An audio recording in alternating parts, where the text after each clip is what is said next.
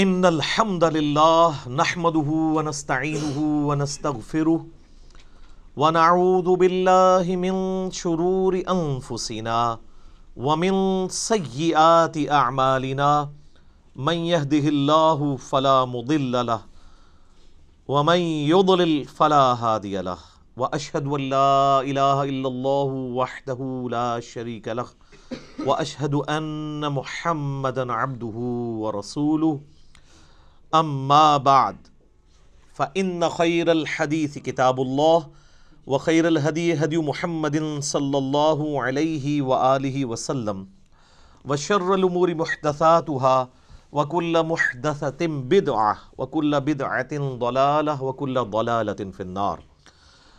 اعوذ باللہ السمیع العلیم من الشیطان الرجیم من ہمزہ ونفخہ ونفثہ بسم اللہ الرحمن الرحیم۔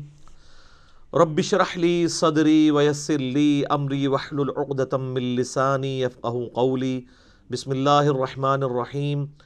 ان الله وملائكته يصلون على النبي يا ايها الذين امنوا صلوا عليه وسلموا تسليما اللهم صل على محمد وعلى ال محمد كما صليت على إبراهيم وعلى آل إبراهيم إنك حميد مجيد اللهم بارك على محمد وعلى آل محمد كما باركت على إبراهيم وعلى آل إبراهيم إنك حميد مجيد۔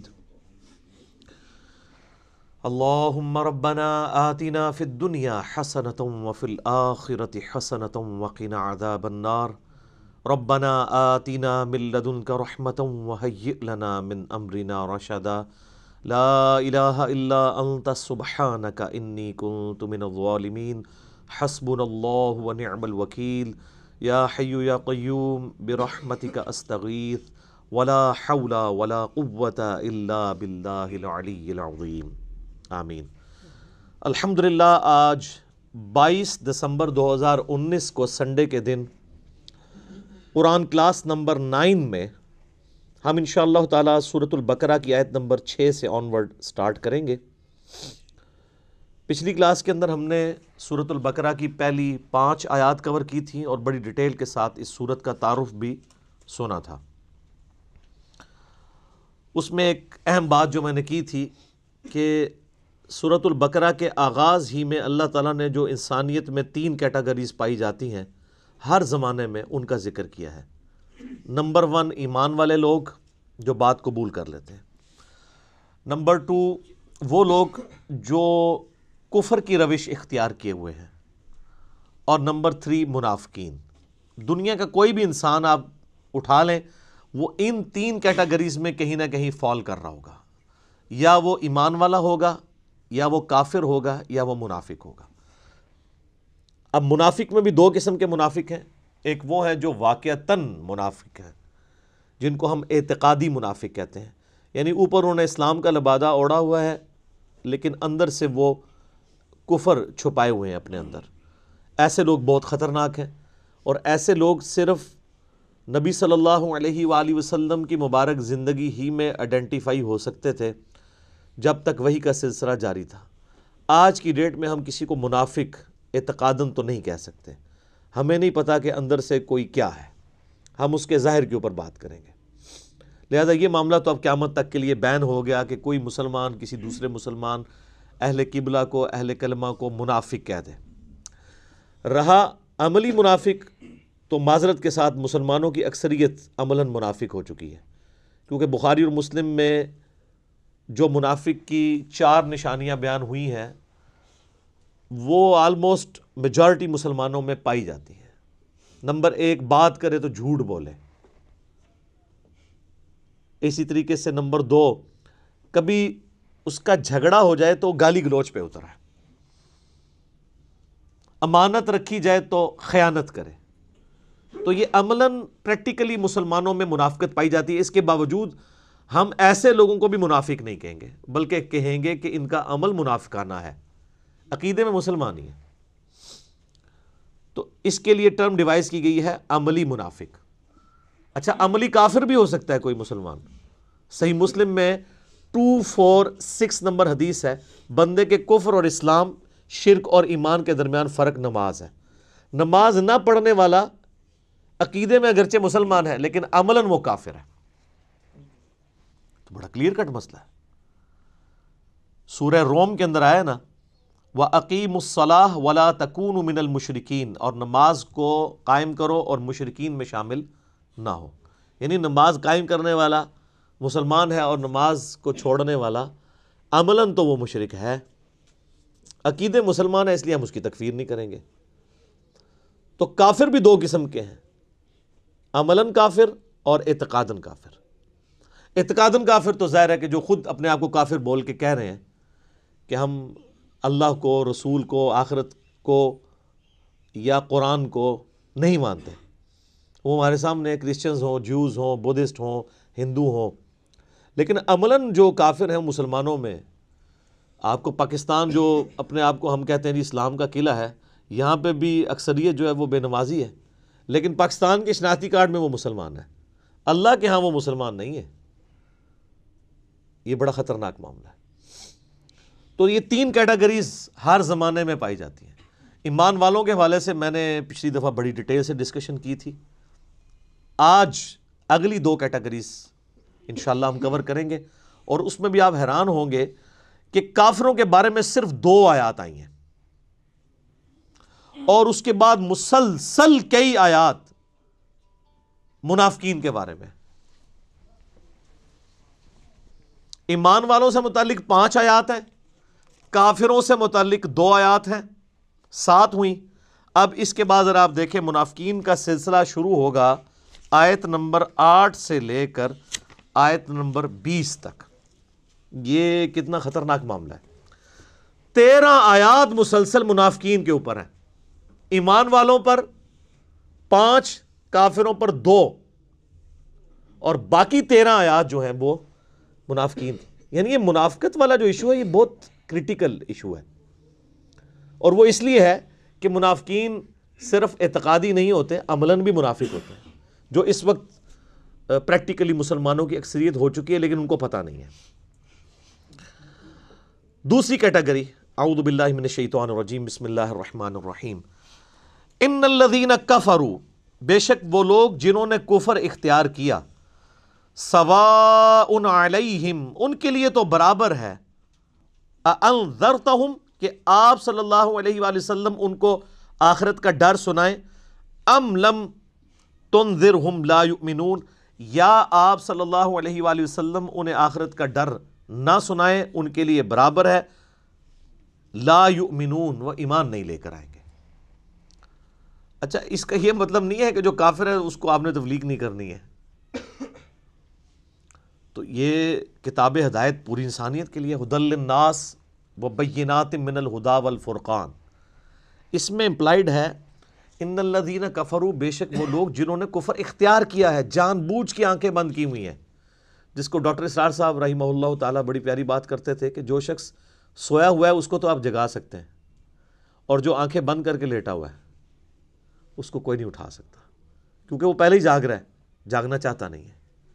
تو ایسا شخص جس کے اوپر حق اور باطل واضح ہو چکا ہو، اس کے باوجود وہ جان بوجھ کے کفر کی روش اختیار کرے، اس کے لیے قرآن میں کوئی ہدایت نہیں ہے۔ یہ بڑا خطرناک معاملہ ہے۔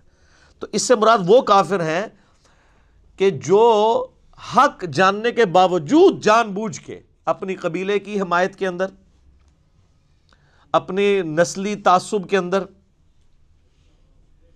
یا جیلسی فیکٹر کی وجہ سے، جس طرح یہودی تھے، نبی صلی اللہ علیہ وآلہ وسلم کو ماننے سے انکار کر دیا، وہ سب کے سب اس کیٹیگری میں فال کرتے ہیں۔ ان کے لیے اب آپ ان کو تبلیغ کریں نہ کریں، ان کے لیے برابر ہے، وہ ایمان نہیں لے کر آئیں گے۔ ختم اللہ علی قلوبہم، اللہ نے ان کے دلوں پر مہر لگا دی ہے، سیل کر دیا، یعنی سیل ہو گئی، اب کوئی چیز اس کے اندر داخل نہیں ہو سکتی۔ وعلی سمعہم، اور ان کے کانوں پر بھی، وعلی ابصارہم، اور ان کی آنکھوں پر بھی، غشاوۃ، پردہ پڑ چکا ہے، ولہم عذاب عظیم، اور ان کے لیے بہت بڑا عذاب تیار کر رکھا ہے اللہ نے۔ وَرِعَوْذُ بِاللَّهِ تَعَالَىٰ اللَّهُمَّ أَجِرْنَا مِنَ النَّارِ، اللہم اجرنا من النار، اللہم اجرنا من النار۔ اچھا، قرآن کا طالب علم جب اس طرح کی آیات پڑھتا ہے نا تو وہ پریشان ہو جاتا ہے کہ بھئی قرآن تو بہت سٹریٹ فارورڈ ہے، اور آپ دیکھ رہے ہیں کہ اللہ تعالیٰ کے مزاج میں وہ چیزیں نہیں ہیں جو آپ کو میٹھے میٹھے وائزین بتاتے ہیں۔ اس لیے میں کہتا ہوں کتابوں کا خدا اور ہے اور بابوں کا خدا اور، قرآن بہت سٹریٹ فارورڈ ہے، کیونکہ یہ کلام کرنے والا کون ہے؟ اللہ بے پرواہ ہے، اور وہ اسی پیشن کے ساتھ بات کرے گا تو آپ بھی اللہ کو سیریس لیں گے نا۔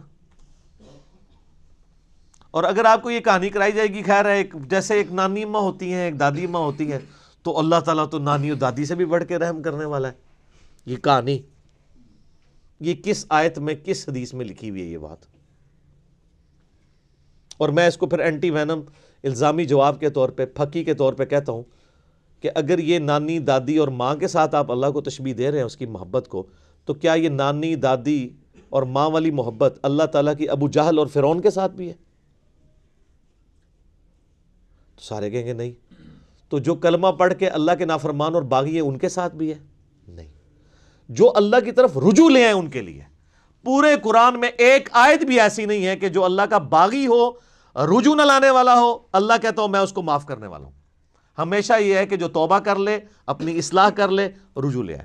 یہ درجنوں آیات ہیں، وہ وقت کے ساتھ آئیں گی، ورنہ تو میں اسی آیت کے اوپر پورا یہ لیکچر ختم کر دوں گا۔ پھر آپ کا وہ یہ مصحف تو پچھلا تو 9 سال میں ختم ہوا ہے، یہ 18 سال میں بھی ختم نہیں ہونا، لیکن جنرل میں بات ضرور کروں گا تاکہ آپ کو یہ کنسیپٹ کلیئر ہو کہ جو باتیں بتائی گئی ہیں بالکل نان سینس باتیں ہیں، اس طرح کا کوئی کنسیپٹ نہیں ہے اسلام کے اندر۔ ایک میرا یوٹیوب پہ کلپ بھی ہے، اللہ کی رحمت سے دھوکہ، وہ آپ کلپ دیکھیں، میں نے اس میں کراس ریفرنس کے طور پہ کئی آیات پیش کی ہیں کہ یہ آپ کو بالکل کہانی کرائی گئی ہے۔ اللہ تعالیٰ اپنے معاملات میں بہت سخت ہے۔ اچھا، اس کی وجہ سے بعض لوگوں کے دماغ میں یہ بھی آ جاتا ہے کہ یار اللہ تعالیٰ دیکھو مہر لگا دیتا ہے، نعوذ باللہ، اللہ تعالیٰ کی اپروچ بڑی کوئی فنیٹک والی ہے، نعوذ باللہ۔ ایسا نہیں ہے، یہ ان لوگوں کے لیے جو جان بوجھ کے حق سے اناد کرتے ہیں، تو پھر اللہ تعالیٰ کہ غضب کا کوڑا ان پہ پڑتا ہے کہ یار ان کو بات سمجھ بھی آ گئی تھی، اس کے باوجود انہوں نے یہ کیا ہے، اب میں ان کو نہیں چھوڑوں گا، اب ان کے اندر ہدایت داخل بھی نہیں ہو سکے گی۔ یہ بہت، یعنی اس کو کہتے ہیں پوائنٹ آف نو ریٹرن۔ اب اس پہ اللہ تعالیٰ کو کوئی پوچھ نہیں سکتا، اس کو اللہ نے بین کیا ہے، لا یسأل عما یفعل وہم یسألون۔ اللہ کو کوئی نہیں پوچھ سکتا اس نے کوئی کام کیوں کیا، اللہ ہر ایک کو پوچھ سکتا ہے، یہ اللہ کو گلہ نہیں کیا جا سکتا۔ رب ہے، مالک ہے، اس نے اپنے لیے رول طے کیا ہے کہ بھئی جب پوائنٹ آف نو ریٹرن پہ کوئی بندہ پہنچے گا، سچائی قبول کرنے کے باوجود وہ حق سے اناد کرے گا، اس کو نظر آ جائے گی سچائی ہے، پھر بھی وہ اناد کر دے گا، پھر میں مہر لگا دوں گا۔ آؤ، پھر وقت کا پیغمبر بھی اس کو ہدایت نہیں دے سکتا۔ انک لا تہدی من احببت ولکن اللہ یہدی من یشاء۔ اے نبی، جس سے تم محبت کرتے ہو تم بھی اسے ہدایت نہیں دے سکتے، اللہ جسے چاہتا ہے ہدایت دیتا ہے۔ ہدایت کس کو دیتا ہے؟ والذین جاہدوا فینا لنہدینہم سبلنا۔ جو لوگ ہماری راہ میں کوشش کریں گے ان کے لیے ہم اپنی راہیں کھولیں گے۔ اس کائنات کی سب سے ایلیٹ چیز ایمان ہے، جس کے اوپر ہمیشہ کی کامیابیوں اور ناکامیوں کا فیصلہ ہونے والا ہے۔ تو آپ کیا سمجھتے ہیں کہ آپ کو یہ راہ چلتے فٹ پاتھ پہ گری پڑی مل جائے گی؟ اس کے لیے کوئی ایفٹ پٹ نہیں کرنی پڑے گی، اور دنیا میں جس چیز کی منفعت چند سالوں کے لیے ہو وہ بھی اتنی ایفٹ پٹ کرنے کے بعد ملتی ہے، اور جس سے ہمیشہ کی کامیابیاں آپ کا مقدر ہونے والی ہیں، آپ سمجھتے ہیں کہ وہ آپ کو چونگے جی لب جائے گی، مفت میں مل جائے گی؟ نہیں، ناٹ ایٹ آل۔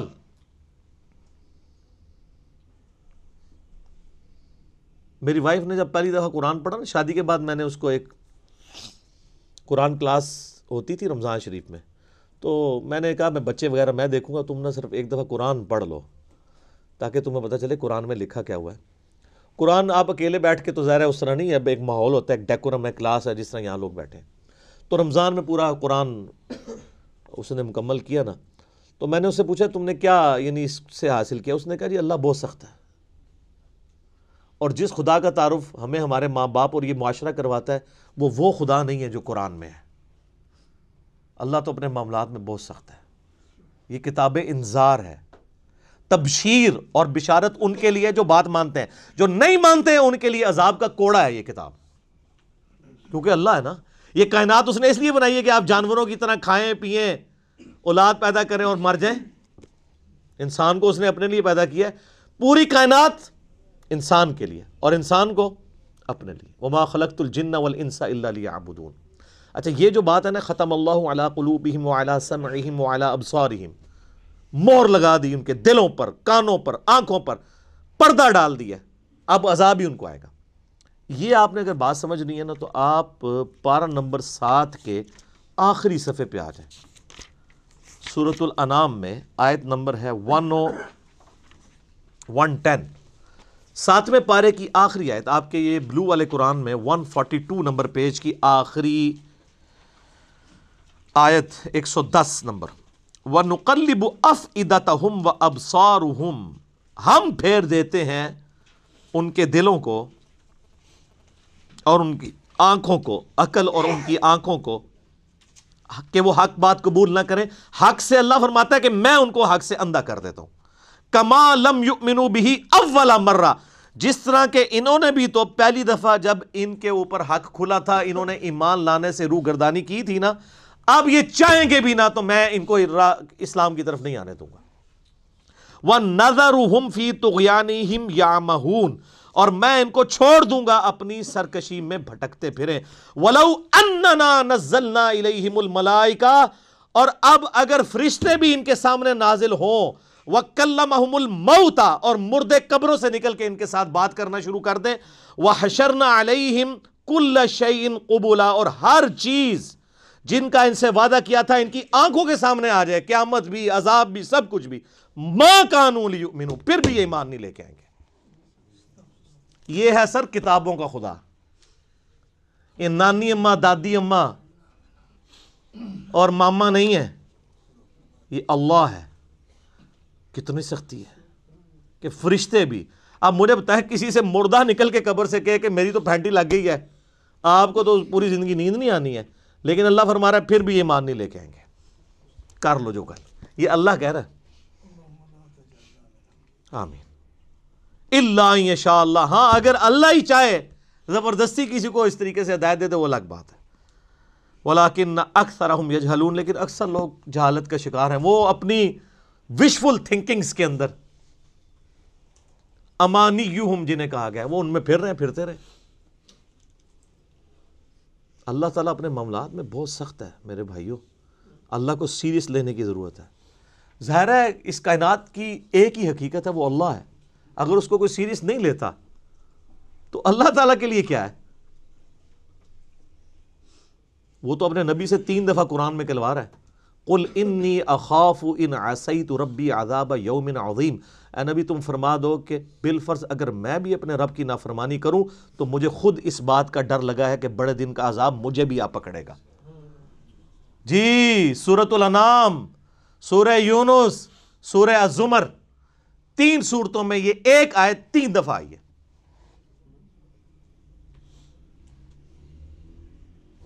آپ مجھے بتائیں جو آپ کو کہتے ہیں جناب ہم بخشوا لیں گے, ہم اپنے مریدوں کو لے جائیں گے, او تو کھنگن نہیں دینا کسی نے ہوتے.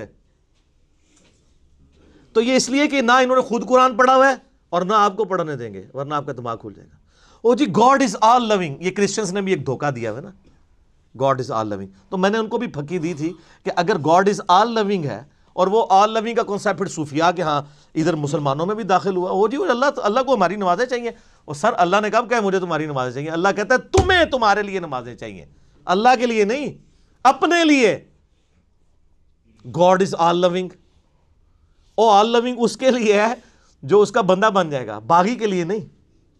تو پھر میں نے ان کو دنیاوی طور پہ ایک الزامی جواب, اینٹی وینم پھکی دی ہے کہ بتاؤ تمہارے دشمن کی بھی بیوی ہو اگر کوئی, اور اس کے چھوٹے چھوٹے 4 بچے ہوں, کیا تم اپنے دشمن کے لیے خواہش رکھو گے کہ اس کی بیوی چھوٹے چھوٹے 4 بچے چھوڑ کے مر جائے اور اس کے بچے سوتیلی ماں کے ہاتھوں پٹتے رہے, ان کے مینٹل ماڈلز تک بدل جائیں؟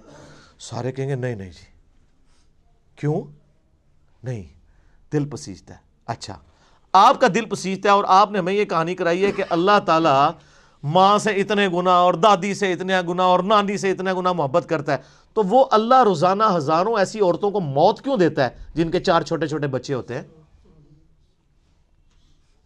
اس پہ ساروں کی زبانیں گنگ ہو جاتی ہیں. اگر وہ آل لونگ ہے کیوں موت دیتا ہے پھر؟ آپ تو اپنے دشمن کی بیوی کو بھی موت نہ دیں. وہ روزانہ ہزاروں ایسی ماؤں کو موت کیوں دیتا ہے جن کے چھوٹے چھوٹے بچے ہوتے ہیں؟ اس کا مطلب ہے آپ نے جو احساسات ڈیولپ کیے ہوئے ہیں کہ اللہ اپنے بندوں کے ساتھ یہ کرتا ہے, وہ نہیں ہے. اللہ اپنے احساسات کا اسیر نہیں ہے, اللہ کے وہ جذبات نہیں ہیں جو آپ کے ہوتے ہیں, وہ بے پرواہ ہے. ہاں جو اس کا ہو جائے نا اس کے لیے معاملہ الگ ہے.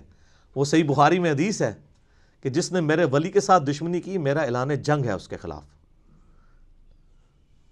اور انسان میرا قرب نہیں حاصل کرتا مگر فرائض کے ذریعے اور نوافل پہ استقامت کے ذریعے اس لیول پہ پہنچ جاتا ہے کہ میں اس کے ہاتھ بن جاتا ہوں جس سے وہ پکڑتا ہے, میں اس کے کان بن جاتا ہوں جس سے وہ سنتا ہے, میں اس کی آنکھیں بن جاتا ہوں جس سے وہ دیکھتا ہے, میں اس کے پاؤں بن جاتا ہوں جس سے وہ چلتا ہے.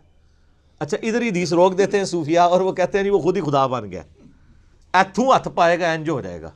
وہ آگے پڑھو کیا لکھا ہوا ہے, وہ جب اپنے دشمن کے اگینسٹ مجھ سے پناہ طلب کرتا ہے میں اسے پناہ عطا کرتا ہوں. اگر وہ اللہ ہی سے پناہ طلب کر رہا ہے تو وہ پھر ہاتھ مارنے جوگا تو نا, یہ ہاتھ بن جاتا ہوں, پاؤں بن جاتا ہوں, کان بن جاتا ہوں. اس سے مراد یہ کہ اس کا اوڑھنا بچھونا پھر میں ہی بن جاتا ہوں. قل ان صلاتی و نسکی و محیای و مماتی للہ رب العالمین. اے نبی تم فرما دو بے شک میری نماز, میری قربانی, میرا جینا, میرا مرنا سب اللہ کے لیے. اوڑھنا بچھونا اللہ بن جاتا ہے. اس حدیث کے آگے الفاظ ہیں اللہ تعالیٰ فرماتا ہے مجھے کبھی کسی معاملے میں ہچکچاہٹ نہیں ہوتی, سوائے ایک معاملے کے کہ جب مجھے اپنے کسی مومن بندے کو موت دینی پڑتی ہے. اللہ کہتا ہے میں بھی اس پہ ریلیکٹنٹ ہوتا ہوں. کیوں؟ میرا بندہ موت کو ناپسند کرتا ہے. ظاہر ہے موت تو کسی کو بھی پسند نہیں ہے, انسان زندہ رہنا چاہتا ہے, اور یہ اللہ نے انسان کی کوالٹی رکھی ہے کہ اسے زندہ رہنے کی خواہش ہے. اسی لیے اولیاء اللہ بھی جب خطاب کر رہے ہو نا وہاں پہ اسپیکر پھٹ جائے تو وہ بھی یوں کر جاتے ہیں, لا حول علیہم ولا ہم یحزنون. کیوں کرتے ہیں؟ یہ نیچرل اللہ نے رکھا ہوا ہے. کسی اولیاء اللہ کو کہنا, یہ سامنے یہ بٹ صاحب کے پاس جو بندوق بڑی خطرناک سی انہوں نے تانی ہوئی ہے, کسی اولیاء اللہ کو کہنا پڑھ لے کلمہ میں چلان لگاؤں, تو آپ دیکھ لیں اس کی کیا حالت ہوگی. یہ اللہ نے نیچرل رکھا ہوا ہے. موت تو اللہ فرماتا ہے کہ میں بھی ریلیکٹنٹ ہوتا ہوں. وہ اپنی موت کو ناپسند کر رہا ہوتا ہے اور میں اسے موت دے کے اپنے پاس لانا چاہتا ہوں. پھر کیا ہوتا ہے؟ پھر تو وہ قرآن پاک میں سورہ حم سجدہ میں آیا نا کہ ایسے لوگوں میں پھر فرشتے نازل ہوتے ہیں, ان کو بشارت دیتے ہیں موت کے وقت. اور پھر سن ابی داؤد میں, سن نسائی میں بڑی ڈیٹیلڈ احادیث ہیں کہ جب ایمان والے کی موت کا وقت قریب آتا ہے تو باقاعدہ اس کو امادہ کیا جاتا ہے کہ وہ خود کہہ کے میں مرنا ہے.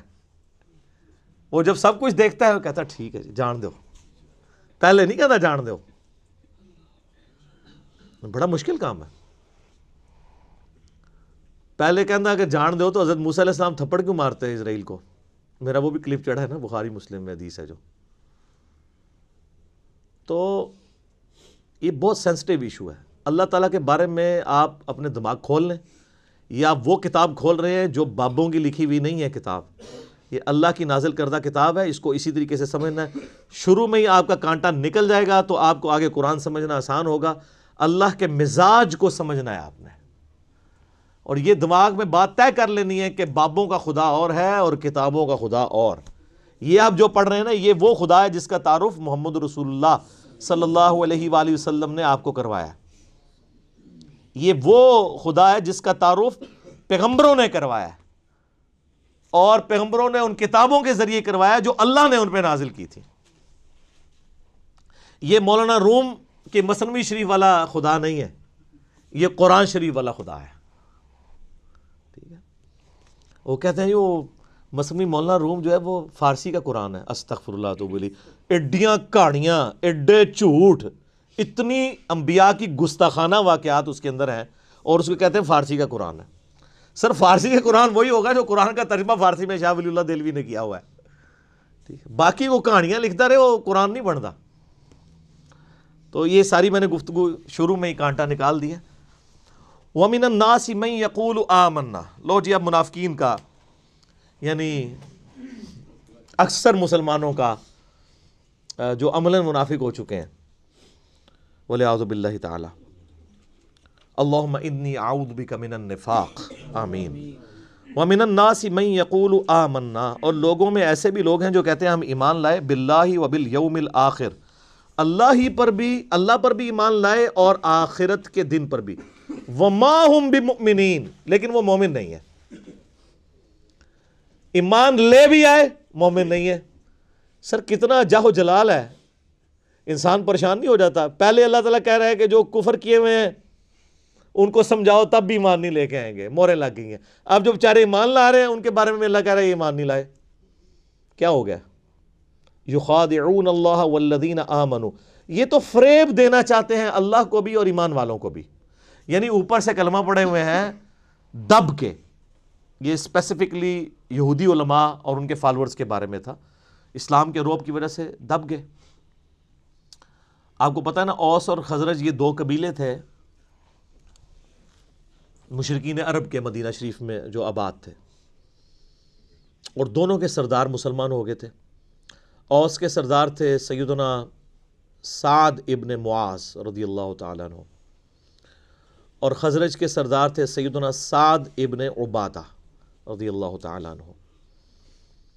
تو اس کی وجہ سے ان کے پورے پورے قبیلے مسلمان ہو گئے۔ اچھا، یہ علمی طور پہ تو اتنے ساؤنڈ نہیں تھے، امی تھے، ان پڑھ تھے، لیکن جنگجو بہت تھے۔ اور دوسری طرف یہودی بزدل تھے لیکن علم والے تھے۔ ان کی آپس میں اسلام سے پہلے جنگیں ہوتی تھیں، جب کبھی اوس اور خزرج سے یہ مار کھاتے تھے کیونکہ وہ تو جنگجو لوگ تھے، تو یہودی کہتے تھے اب تو تم ہمیں مارتے ہو، لیکن جب وہ آخری پیغمبر آئیں گے نا ان کے ساتھ مل کے، یہ بھی ذکر آ جائے گا سورۃ الانام میں، اسی سورہ البقرہ میں 89 نمبر آیت میں، تو جب وہ پیغمبر آئیں گے نا تو پھر ہم ان کے ساتھ مل کے جہاد کریں گے، پھر ہم پوری دنیا کے اوپر اللہ کا ڈنکا بجائیں گے۔ آج تو تم مشرکین ہم پہ غالب آتے ہو نا، لیکن ایک دن آئے گا کہ ہم تم پہ غلبہ پائیں گے۔ یہ وہ دھمکی یہودی لگایا کرتے تھے اوس اور خزرج کو، لیکن اللہ کا کرنا دیکھے سر، جب وہ آخری پیغمبر آئے تو سب سے پہلے کفر کیا انہی یہودیوں نے جو تڑی لگایا کرتے تھے، اور سب سے پہلے ایمان انہی اوس اور خزرج نے قبول کر لیا جن کو وہ تڑی لگایا کرتے تھے۔ اوس اور خزرج جب حج کے لیے پہنچے نا تو ان میں سے کچھ لوگ نے آبزرو کیا، ان کا یار یہ وہی پیغمبر لگتے ہیں جن کے بارے میں ہمیں تڑی لگائی جاتی تھی، اس سے پہلے کہ یہودی ایمان لے آئیں تم ہی ان پر ایمان لے آؤ، اور اللہ نے انہیں دنیا کا امام بنا دیا اور وہ وہیں کے وہیں پڑے رہ گئے۔ اس کا مطلب ہے کہ اگر آپ کے پاس علم بھی ہے، نالج بھی ہے، لیکن آپ ہٹ دھرم ہیں، آپ کے اندر وقت کا پیغمبر بھی آ جائے آپ کو کوئی فائدہ نہیں ہونا۔ اور اگر آپ چٹے ان پڑھ ہیں، جاہل ہیں، لیکن حق قبول کرنے کا مادہ موجود ہے، تو سر آج بھی آپ کے لیے ہدایت لکھی ہوئی ہے۔ اوس اور خزرج نے اسلام قبول کر لیا، لیکن نبی علیہ السلام کی جو ہجرت مدینہ سے جسٹ پہلے اوس اور خزرج ایک یہودی عبداللہ ابن ابی کے اوپر متفق ہو چکے ہوئے تھے کہ اس کو ہم نے مدینہ کا سردار بنانا ہے، لیکن اللہ کی کرنی ہوئی کہ وہ دو جہاں کا سردار ہجرت کر کے مدینہ شریف آ گیا صلی اللہ علیہ وآلہ وسلم۔ تو ظاہر ہے وہ پیغمبر بھی تھے، پولیٹیکل لیڈر بھی تھے، اور دینی لیڈر بھی تھے، تو عبداللہ ابن ابی کو کس نے پھر پوچھنا تھا؟ تو اس لیے اس کے دل میں یہ قلق تھا، تو اس نے پھر اس کا حل یہ سوچا کہ اب چونکہ منافق بزدل ہوتا ہے، منافق کی پہلی نشانی بزدل ہونا ہے، بزدل ہوتا ہے جبھی تو وہ حق بات قبول نہیں کرتا، دونوں پارٹیوں کو خوش رکھتا ہے۔ نفق عربی میں کہتے ہیں سرنگ کو، سرنگ کے دو حصے ہوتے ہیں نا، دونوں طرف نکلے ہوئے ہوتے ہیں، یعنی ادھر جب جائے گا تو کافروں کو خوش کرے گا، اسی تو اڑے نال ہاں جی، مسلمانوں کے پاس جائے گا تو مسلمانوں کو خوش کرے گا، کیوں کہ بھائی اگر وہ ایک پارٹی کے ساتھ لگے گا نا تو دوسری پارٹی کے ساتھ جب جنگ ہوگی یا جھگڑا ہوگا تو اس کی بھی لائف اسٹیک پہ لگے گی، تو وہ تو ہوتا ہے اپنی لائف بچانے والا، اس لیے پھر منافقت اختیار کر لیتا ہے کہ جس پارٹی کا پلہ بھاری ہوگا میں اس کے ساتھ اٹیچ ہو جاؤں گا، تو دونوں کے ساتھ اپنی یاریاں لگا کے رکھی ہوتی ہے۔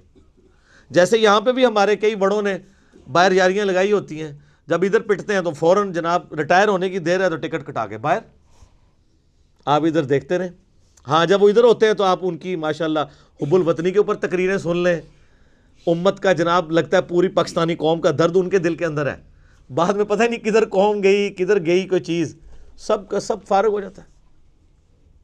تو یہ منافق بزدل ہوتا ہے، تو عبداللہ ابن ابی نے اوپر سے کلمہ پڑھ لیا۔ یہ نبی علیہ السلام کی مبارک زندگی کا سب سے نٹوریس کریکٹر تھا، جو شروع سے لے کے آخر تک آپ کے لیے ایک ذہنی جو ہے وہ تکلیف کا باعث بنا.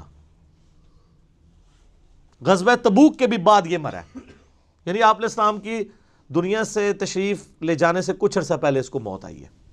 پوری زندگی یہ تکلیف آپ کو اس کی وجہ سے اٹھانی پڑی ہے. وہ تو آگے سورہ توبہ آئے گی تو پھر اس کا ذکر تو چلے گا, اتنا ذکر تو آپ ابو جہل کا, ابو لہب کا اور ابو سفیان کا جو بعد میں مسلمان ہو گئے تھے رضی اللہ تعالیٰ عنہ, ان کا نہیں چلے گا جتنا عبداللہ ابن ابی کا. تو اس نے دیکھا کہ اچھا یار یہ تو اب پھر میں پھنس جاؤں گا, بہتر یہ ہے کہ میں بھی کلمہ پڑھ لیتا ہوں. اور صرف کلمہ نہیں پڑھا, کھڑپینچی بھی شروع کر دی. جمعے والے دن مسجد میں پہلے آ جانا اور ادھر ادھر صفحے سیدھی کرانا, یہ وہ جس طرح ہوتا ہے نا کوئی لوگوں کو کھڑپینچی کا شوق ہوتا ہے. تو یہ کام اس نے شروع کیے لیکن اندر سے اسلام کی جڑیں کاٹی. ایسا کریکٹر تھا. تو اللہ تعالیٰ فرمایا کہ یہ اصل میں یہ چاہ رہے ہیں کہ اللہ کو دھوکہ دیں. اللہ کو کیا دھوکہ دینا ہے؟ یہ نہ اللہ کو دھوکہ دے سکتے ہیں نہ ایمان والوں کو. وما یخدعون الا انفسہم, یہ تو اپنے آپ کو دھوکہ دے رہے ہیں. اور اس سے بڑا کیا ظلم ہوا ہے ان کے اوپر, خود انہوں نے کیا. وما یشعرون, انہیں شعور بھی نہیں ہے کہ یہ تو اپنے آپ کو دھوکہ دے رہے ہیں. اپنے آپ کو کیوں دے رہے ہیں؟ آخرت برباد کر رہے ہیں. ہمیشہ کی ناکامیاں ان کا مقدر ہونے والی ہیں. ہٹ درمی اور ضد کی وجہ سے انہوں نے حق کی دعوت قبول نہیں کی ہے. پہلے تڑی لگاتے تھے, بعد میں رہ گئے. ادھر بھی اس طرح ہی ہوتا ہے نا جناب. آپ دیکھ رہے ہوتے ہیں یہ جب کوئی گستاخانہ کارٹون, فلموں کا مسئلہ, کوئی اس طرح کے ایشو اٹھتے ہیں تو آپ کو ماشاءاللہ جو لوگ توڑ پھوڑ کرتے ہوئے سڑکوں کے اوپر گاڑیاں جلاتے ہوئے نظر آتے ہیں نا, پریکٹیکل ان کی لائف یہ ہوتی ہے. ان کو پوچھے تو ان میں سے کئی لوگ جمعے کی نماز بھی نہیں پڑھتے ہوتے, کیونکہ یہ کام کرنا بہت آسان ہے. اور معذرت کے ساتھ منافقین پھر بھی ان سے بہتر تھے. رکھ رکھاؤ کے لیے نمازیں وہ پڑھتے تھے. صحیح مسلم شریف میں حدیث ہے, عبداللہ ابن مسعود کہتے ہیں کہ نبی علیہ السلام کے مبارک زمانے میں اگر کوئی بیمار آدمی بھی ہوتا اور دو بندوں کے سہارے وہ مسجد میں آ کے جماعت سے نماز پڑھ سکتا ہوتا تھا تو دو بندوں سے گھسٹتا ہوا مسجد میں آتا تھا کہ اسے منافق نہ شمار کر لیا جائے کہ یہ نماز گھر پڑھتا ہے. تو منافق بھی ماشاء اللہ تعالیٰ تکبیر اولیٰ کے ساتھ نماز پڑھا کرتے تھے. تو آپ مجھے بتائیں اس زمانے کے منافقین اور آج کے منافقین میں سے پریکٹیکلی ظاہر کے اعتبار سے کون سے بہتر منافق ہیں؟ وہ والے ہی. نبی علیہ السلام کی مبارک داڑھی میں بم دکھایا ان خبیصوں نے اور کارٹون بنائے. کتنے مسلمان نوجوان ہیں جنہوں نے توڑ پھوڑ کی بجائے کہا ہو کہ جی انہوں نے داڑھی میں بم دکھایا, لو جی آج ہم داڑھی کی نیت کرتے ہیں, نالے ٹھوس. تو یہ ساری جذباتی ڈاکٹرین ہے. حق بات کے اوپر چلنا یہ بہت مشکل کام ہے. نعرے لگانا بہت آسان ہے. تو اللہ تعالیٰ ماتا یہ اپنے آپ کو دھوکہ دے رہے ہیں, ان کو شعور بھی نہیں. فی قلوبہم مرض, ان کے دلوں میں تھا مرض. فزادہم اللہ مرضا, اللہ نے بھی ان کا مرض اور بڑھا دیا. دیکھیں یہ سٹائل دیکھیں گفتگو کا. ہمیں لوگ کہتے ہیں میٹھی میٹھی باتیں کرو, اللہ تعالیٰ ہمارا ان کے دل میں بیماری تھی, اللہ نے ان کی بیماری اور زیادہ کر دی. آپ کے حساب سے تو ہونا چاہیے تھا, بیماری تھی اللہ نے ان کو شفا دے دی. ہاں کتابوں کا خدا اور ہے اور بابوں کا خدا اور. اللہ بے پرواہ ہے. وہ بھیک نہیں مانگ رہا آپ سے کہ میرے اوپر ایمان لے کے آؤ. وہ تڑی لگا رہا ہے آپ کو, ایمان لاؤ گے تو ٹھیک, نہیں تو دوزخ میں جاؤ گے سیدھے. یہ ذہن میں رکھیں.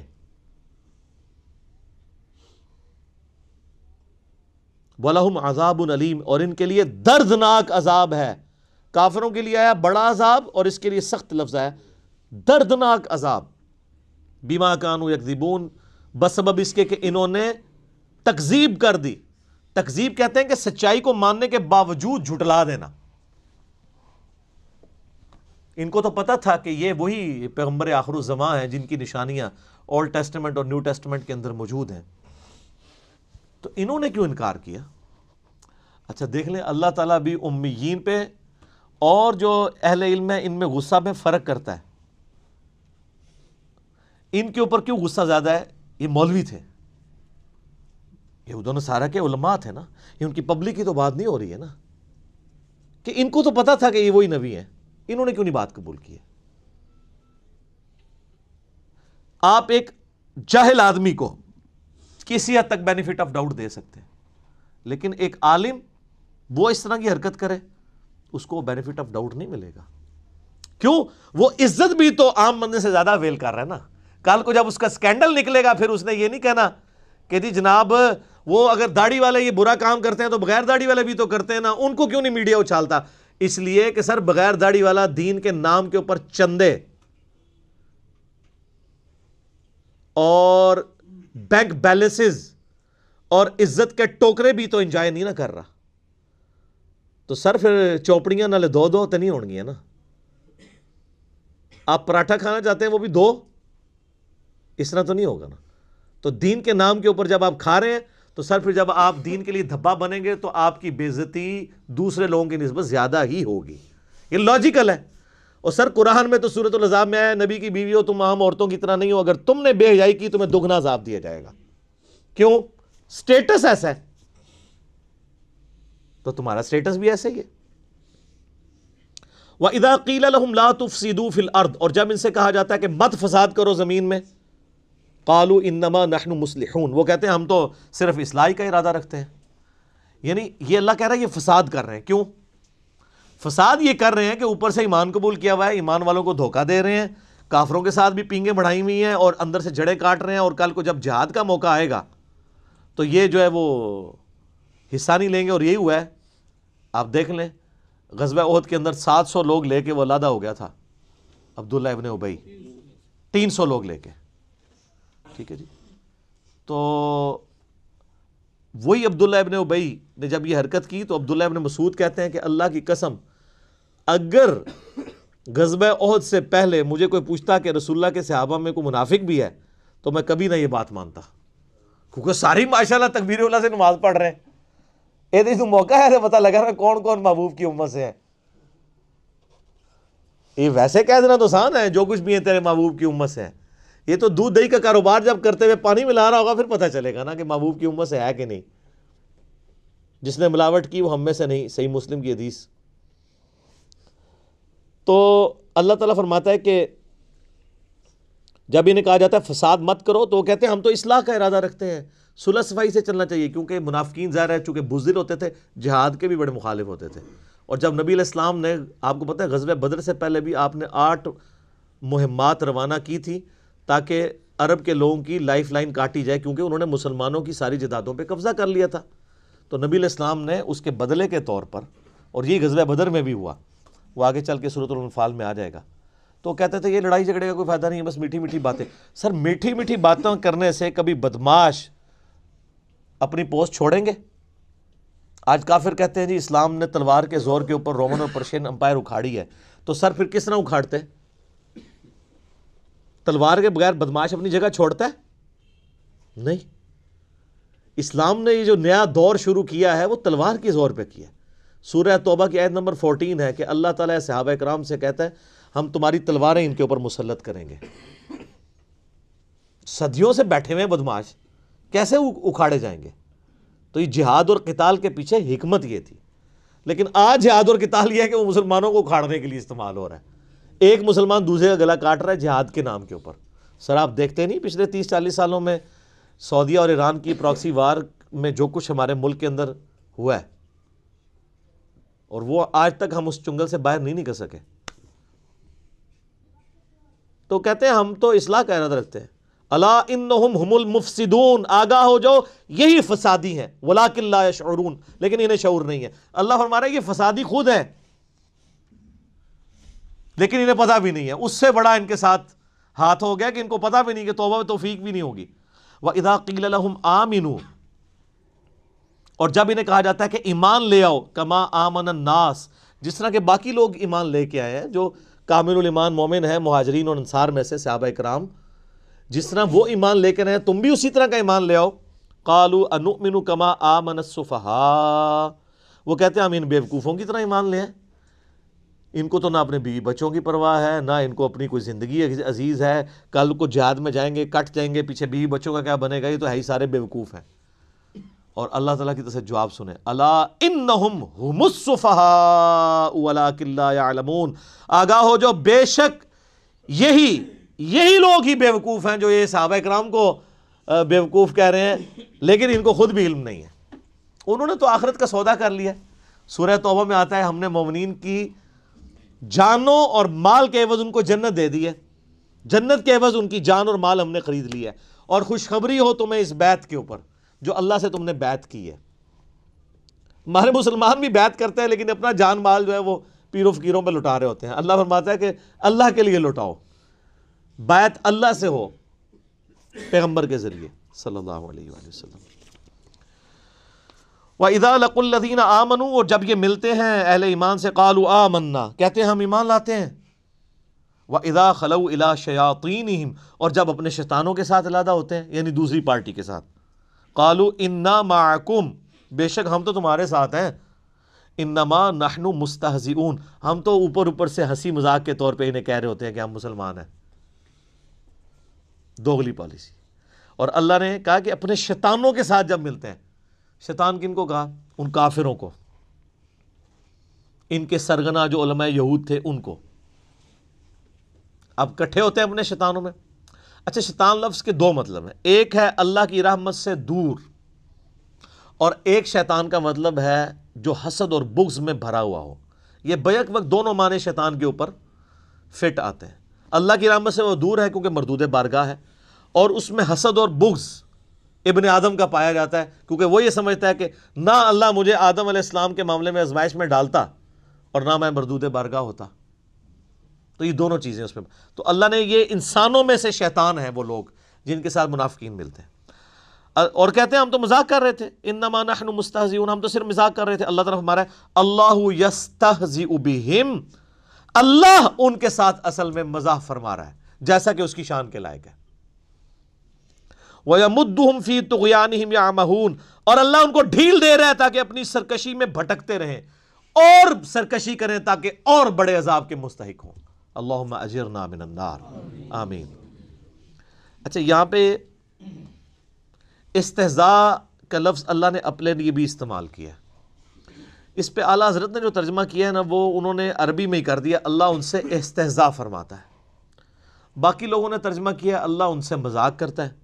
تو اس پہ پھر وہ باقی اعتراض کرتے ہیں کہ جی دیکھیں جی، مذاق تو ایک نٹوریس چیز ہے اور اس لیے یہ لفظ اللہ کی طرف منسوب کرنا جو ہے وہ گستاخی ہے، تو وہ پھر استہزاء کا ترجمہ استہزاء ہی کر دیتے ہیں۔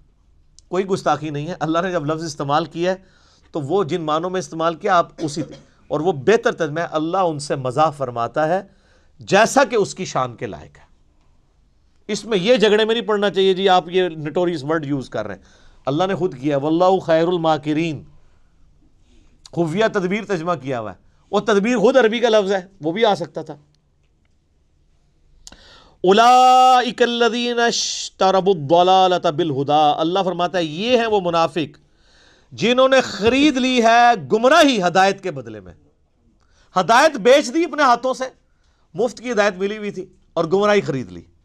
فما ربحت تجارتہم وما کانوا مہتدین، تو اب ان کو یہ تجارت نفع نہیں دے گی اور نہ وہ ہدایت پہ کبھی آئیں گے۔ انہوں نے یار دیکھیں، بالکل کوئی شخص دریا کے کنارے پیاسا مر جائے تو کتنی بڑا بدبخت ہے۔ محمد رسول اللہ دنیا میں جلوہ افروز ہوں، اللہ کے ریپرزنٹیٹو، ہر لحاظ سے حجت تمام ہوئی ہو، ان کی موجودگی میں بھی کوئی کفر کی موت مر جائے، اس سے بڑا کون بدبخت ہو سکتا ہے؟ تو اللہ فرماتا ہے انہوں نے تو ہدایت آئی ہوئی اپنے ہاتھوں سے دے کے گمراہی خرید لی ہے اور اب ان کو ہدایت نہیں ملنی ہے۔ اب دو مثالیں اللہ تعالیٰ نے بیان کی ہیں بڑی مزیدار منافقین کے بارے میں۔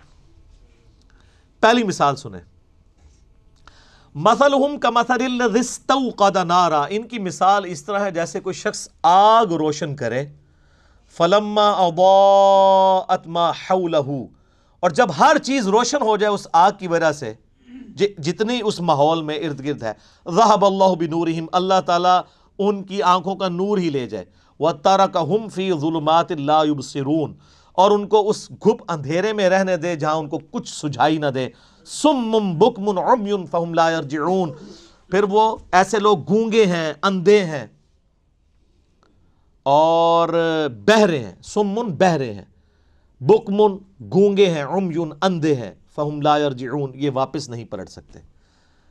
یہ مثال ایسے دی کہ پرانے زمانے میں لوگ جنگلوں کا سفر کرتے تھے نا، بڑی مشکل سے لکڑیاں جمع کرتے تھے، رات کے وقت روشنی جلاتے تھے تاکہ کوئی جنگلی جانور حملہ آور نہ ہو. اللہ تعالیٰ نے آگ کا ایسا روب رکھا ہے کہ آگ کہیں جل رہی ہو تو شیر بھی قریب نہیں جاتا, شیر بھی آگ سے ڈرتا ہے, تو وہ اپنی سیکیورٹی کے لیے آگ جلایا کرتے تھے. یا سردیوں کا موسم ہے تو وہ اس سے ہیٹ حاصل کرے, پلس روشنی بھی مل جاتی تھی, اس وقت الیکٹریسٹی تو نہیں تھی, تو اسی روشنی میں وہ اپنے باقی کام کر لیتے تھے, کھانا پکانے کا یہ وہ. تو اللہ تعالیٰ فرماتا ہے ان کی مثال اسی طریقے سے ہے کہ اتنی محنت کے ساتھ ایک جنگل میں کوئی آگ جمع کرے, روشنی بھی ہو جائے, سب کچھ نظر آنا شروع ہو جائے, اور عین اس وقت میں اس روشنی سے نفع اٹھانے والے لوگوں کی بینائی ختم ہو جائے, ان کی بصارت چلی جائے, ان کی سننے کی صلاحیت چلی جائے, اندھے ہو جائیں, بہرے ہو جائیں, گونگے ہو جائیں. تو کتنے بدبخت ہیں کہ اب ہر فیسلٹی سامنے موجود تھی, اس سے نفع اٹھانے کی بجائے ان کی اپنی ساری کوالٹیز جاتی رہیں. یہی ہوا ہے منافقین کے ساتھ کہ اللہ تعالیٰ نے محمد رسول اللہ صلی اللہ علیہ وآلہ وسلم کے ذریعے توحید کی شمع روشن کی. بالکل جب ہر چیز واضح نظر آ گئی کہ یہ وہی پیغمبر ہے جن کی نشانیاں تورات اور انجیل کے اندر موجود ہے, اور عین جب ٹائم آیا کہ یہی یہودی جو تڑی لگایا کرتے تھے اوس اور خزرج کو, یہ اسلام قبول کرتے, اینڈ ٹائم پہ انہوں نے انکار کیا اور اللہ کے عذاب کا کوڑا ان پہ برسا کہ ان کی آنکھوں کی بینائی چلی گئی. اب محمد رسول اللہ صلی اللہ علیہ وآلہ وسلم ایک روشنی کا مینار سامنے موجود ہیں, لیکن یہ اتنے بدبخت ہیں کہ ان کی بینائی جا چکی ہے, ان کو دیکھ کے بھی اب ایمان قبول نہیں کریں گے. وہ جو میں نے پہلے آیات پڑھی تھی, وَلَوْ أَنَّنَا نَزَّلْنَا إِلَيْهِمُ الْمَلَائِكَةَ. سر یہ کوئی اللہ تعالیٰ کا تعارف ہوا ہے آپ لوگوں کو؟ یہ کون سا خدا ہے؟ اور یہ پہلے صفحے پہ ہے, یہ نہیں ہے کہ کوئی 50 صفحے پڑھنے تو بعد کہتے ہیں پہلے میٹھی میٹھی باتیں کریں نا پھر کڑوی باتیں کریں. نہ, میٹھی باتوں سے کبھی بات سمجھ نہیں آتی ہے. دوسری مثال, او کصیب من السماء فیہ ظلمات ورعد, یا پھر ان کی مثال ایسی ہے کہ آسمان سے بادلوں سے می برس رہا ہو, بڑی تیز بارش ہو رہی ہو, فیہی ظلمات و رعد و برق, اور اس بارش کے موسم کے اندر اندھیرا بھی چھایا ہوا ہو کالے بادلوں کی وجہ سے, اور گرج بھی ہو, اور بجلی بھی چمک رہی ہو, یعنی ایک طوفانی موسم ہو. یجعلون اصابعہم فی آذانہم من الصواعق حذر الموت, اور ٹھونستے ہیں یہ لوگ اپنی انگلیاں اپنے کانوں میں کڑک کے باعث موت کے ڈر سے. واللہ محیط بالکافرین, حالانکہ اللہ ایسے کافروں کو گھیرے ہوئے ہے. یکاد البرق یخطف ابصارہم, قریب ہے کہ بجلی اچک لے ان کی بینائی کو. کلما اضاء لہم مشوا فی, جب کبھی وہ بجلی چمکتی ہے تو اس بجلی کی چمک کی وجہ سے وہ روشنی جو آتی ہے اس روشنی میں چلنا شروع کر دیتے ہیں, کیونکہ گپ اندھیرا ہے کالے بادلوں کی وجہ سے, دن کے وقت بھی ہو جاتا ہے رات کے وقت بھی, اس روشنی کے سے تھوڑا سا راستہ نظر آتا ہے تو چلنا شروع کرتے ہیں. وَإِذَا أَظْلَمَ, اور جب وہ اس پہ اندھیرا چاہتا ہے, علیہم اس پر ان پر, قاموا تو کھڑے ہو جاتے ہیں. وَلَوْ شَاءَ اللَّهُ لَذَهَبَ بِسَمْعِهِمْ وَأَبْصَارِهِمْ, اور اگر اللہ چاہتا تو ان کی سماعت بھی لے جاتا اور ان کی بصارت بھی, کانوں اور آنکھوں سے انہیں محروم کر دیتا. إِنَّ اللَّهَ عَلَى كُلِّ شَيْءٍ قَدِيرٌ, بے شک اللہ تعالیٰ ہر چیز کے اوپر قدرت رکھتا ہے. یہ بڑی امپورٹنٹ مثال ہے. اللہ تعالیٰ نے مثال دی ہے کہ منافقین جو ہے نا وہ دین پہ کنارے کنارے چلتے ہیں. سورہ حج میں بھی آیت ہے کہ یہ کنارے کنارے چلتے ہیں, جس طرح آج کل مسلمانوں کی اکثریت ہے. اگر کوئی نوجوان بچہ دین کے اوپر چلنا شروع کرتا ہے وہ کہتے ہیں یار کیا تو نے جوانی میں روگ لگا لیا, داڑھی رکھنی کو ضروری ہے, بس اپنی چپ کر کے نماز پڑھو. جو تھوڑے اور لبرل ہیں وہ کہتے ہیں نماز ہی پڑھنی ہے نا گھر ہی پڑھ لو, کیوں فنیٹک بن رہے ہو؟ حالات و واقعات جب فیور میں ہوں تو سب ٹھیک, جیسے ہی مشکل آئے تو ساتھ ہی وضو ٹوٹ گیا. تو منافقین کے بارے میں بھی اللہ تعالیٰ ہمارے ان کی مثال ایسی ہے کہ یہ اللہ تعالیٰ کی طرف سے می برس رہا ہے, اللہ کی رحمت کا نبی علیہ السلام کی موجودگی ہے, اللہ کی طرف سے وحی آسمان سے نازل ہو رہی ہے, لیکن یہ وحی خالی وحی نہیں آ رہی ہے, اس کے ساتھ پھر جہاد کی اور قتال کی تکلیفیں بھی جڑی ہوئی ہیں, معاشرے کی جو پابندیاں وہ بھی جڑی ہوئی ہیں, باپ کو بیٹے سے الگ ہونا پڑے گا, بھائی کو بھائی سے الگ ہونا پڑے گا. اب یہ منافقین کا حال یہ ہے, چونکہ یہ تو دنیا دار ہوتے ہیں, جب ان کے اوپر کوئی مصیبت آتی ہے نا تو ٹھٹک کے کھڑے ہو جاتے ہیں, دین پہ چلنے سے انکار کر دیتے ہیں, اور جب حالات سازگار ہوتے ہیں تو چلنا شروع کر دیتے ہیں. تو یہ مذبذبین بین ذالک، اس کے درمیان یہ آسیلیٹ کرتے رہتے ہیں، حالات سازگار ہوں تو دین پہ چلیں گے اور جیسے ہی مشکل وقت آئے گا ٹھٹک کے کھڑے ہو جائیں گے. تو یہی اکثر لوگ کرتے ہیں. یہ دین کے معاملات اب آپ دیکھ لیں، جب دین پہ چلنا آسان ہو تو سارے بڑے خوش ہیں، جب دین کے اوپر چلنا مشکل ہو جائے تو بڑے بڑے ایمان والوں کے بھی وضو ٹوٹ جاتے ہیں. تو منافقین کا بھی یہی حال تھا، وہ آپ آگے چل کے دیکھیں گے، جہاد کے اندر بھاگتے تھے اور جب کبھی کامیابی ہو جاتی تھی کہتے تھے مال غنیمت میں سے ہمیں بھی حصہ دیں، ہم نے بھی جانا ہی تھا، بس وہ کوئی مجبوری ایسی ہو گئی. اور جب کبھی مسلمان شہید ہو جاتے ہیں جس طرح غزوہ احد کے اندر ہوا، تو پھر اکیلے کہتے ہیں شکر ہے اسی پہلے ہی نہیں نال گئے. یہ سیم کریکٹر آج بھی مسلمانوں کے اندر موجود ہے، دین پہ کنارے کنارے. اور اس میں معذرت کے ساتھ سب سے بڑے مجرم ہمارے ماں باپ ہیں، اور ان کے ماں باپ، اور ان کے ماں باپ، جنہوں نے ہمیں بابوں کا دین دیا، کتابوں کا دین نہیں بتایا. اور اس سے بڑے مجرم آج کل کے وہ واعظین ہیں جو آپ کو یہ کہانیاں کراتے ہیں کہ آپ دین پہ چلیں تو انشاءاللہ سارے مسئلے حل ہو جائیں گے. سر یہ قرآن کی کس آیت میں لکھا ہوا ہے دین پہ چلنے سے آپ کے سارے مسئلے حل ہو جائیں گے؟ تو صحابہ کرام کے تو مسئلے کوئی نہیں حل ہوئے، ان کو تو جنگوں کی تکلیفوں سے گزرنا پڑا. ابو عبیدہ ابن جرح جنہوں نے یرموک کے اندر رومن امپائر کو گرایا ہے، وہ تو طاعون کے مرض میں پھوڑوں، پورے جسم میں پھوڑے نکلے اور اسی حالت میں دنیا سے وہ گئے ہیں. ان کی تو تکلیفیں کوئی نہیں، ان کو دعائیں نہیں آتی تھیں، ان کو وظیفے نہیں آتے تھے. اللہ کے محبوب صلی اللہ علیہ وآلہ وسلم کو اپنی 3 جوان بیٹیاں اپنی زندگی میں دفنانی پڑی، چوتھی کے بارے میں بتا دیا گیا یہ بھی آپ کی وفات کے 6 مہینے کے بعد فوت ہو جائے گی. 4 بیٹے بچپن میں فوت ہو گئے، 2 بیٹیوں کو ایک ہی دن طلاق ہو گئی. تو اللہ کے نبی کی مشکلات کیا دنیاوی آسان ہو گئی تھی؟ صحابہ کرام کی دنیا میں کیا تکلیف آسان ہو گئی تھی؟ تکلیف جھیلنا آسان ہوگا، تکلیفیں کو نہیں ختم ہونی. ایک کنو کاٹ لو گال، وہ آسان اس لیے ہو جائے گا ان اللہ مع الصابرین، اللہ آپ کو صبر کی توفیق دے دے گا. بس تکلیفیں دور کوئی نہیں ہونی. یہ آپ کو کہانیاں کرا رہے ہیں لوگ. اور پھر لوگ یہاں رابطہ کرتے ہیں وہ جی جناب جب سے دین پہ چلے ہیں کاروبار خراب ہو گیا، تو ہمیں تو بتایا گیا تھا کاروبار چمکے گا، کہانی کرائی گئی تھی. ایسا تو نہیں ہوگا، مشکلات آئیں گی. جامعہ ترمذی میں ابو داؤد میں حدیث ہے کہ سب سے زیادہ تکلیفیں اللہ تعالیٰ کی طرف سے پیغمبروں پہ آتی ہیں، اس کے بعد ان پہ آتی ہیں جو ان کے بعد سب سے بڑھ کے اللہ کو محبوب ہوتے ہیں، اور اس کے بعد ان پہ آتی ہیں جو ان کے بعد سب سے بڑھ کر اللہ کو محبوب ہوتے ہیں. حتیٰ کہ انسان پہ تکلیفیں آتی رہتی ہیں اور اس کے بدلے اللہ اس کے گناہ معاف کرتا رہتا ہے، اور جب وہ دنیا سے اٹھایا جاتا ہے تو پاک و صاف اٹھایا جاتا ہے.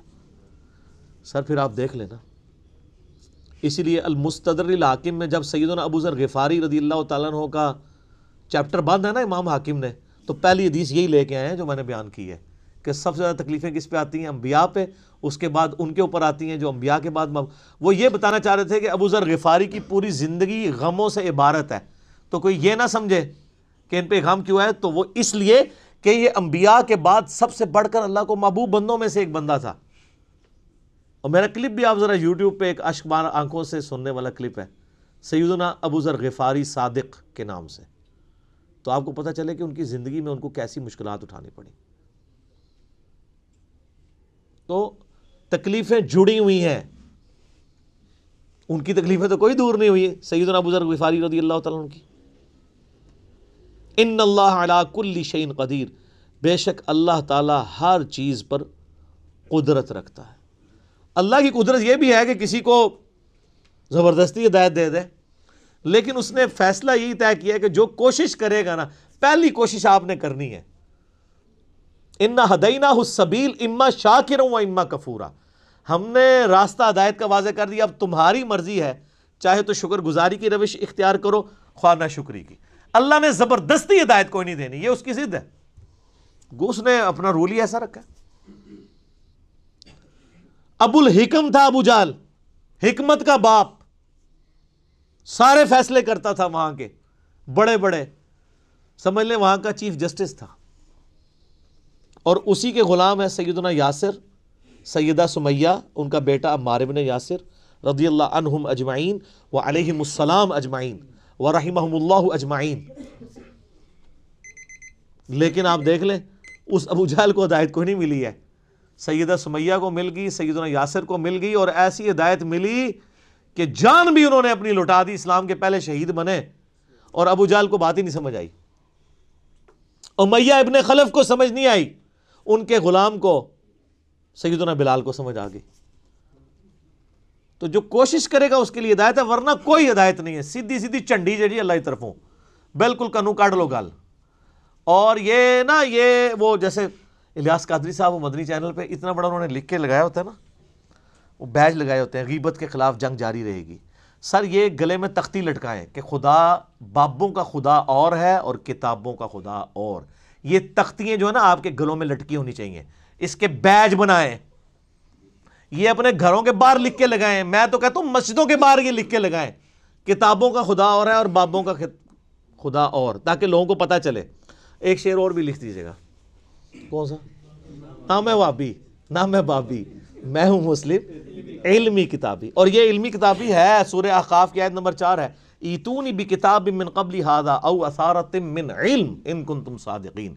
نبی فرماؤ اگر تم قرآن کو نہیں مانتے, اس قرآن سے پہلے جو کتابیں نازل ہوئی ہیں یا کوئی علم کے آثار آئے ہیں تو اس سے بات کر لو. علم اور کتاب دونوں آئے ہیں, علمی کتابی بھی قرآن میں موجود ہے. ٹھیک ہے جی, اللہ تعالیٰ سے دعا ہے جو حق بات میں نے کہی اللہ تعالیٰ ہمارے دلوں میں راسخ فرمائے. اگر جذبات میں میرے منہ سے کوئی غلط بات نکل گئی, اللہ تعالیٰ ہمارے دلوں ہی سے معاف کر دے, ہمیں معاف بھی کر دے. ہمیں کتاب و سنت کی تعلیمات پر عمل کر کے دوسرے بھائیوں تک پہنچانے کی توفیق عطا فرمائے.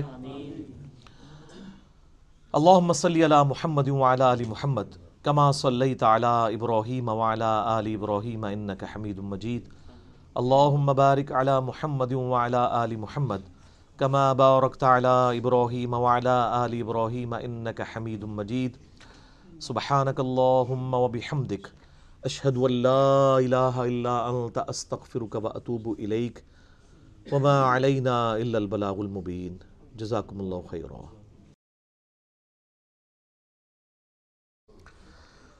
ان الحمد للہ نحمده ونستعینه ونستغفره ونعوذ باللہ من شرور انفسنا ومن سیئات اعمالنا من يهده الله فلا مضل له ومن يضلل فلا هادي له وأشهد أن لا إله إلا الله وحده لا شريك له وأشهد أن محمدا عبده ورسوله.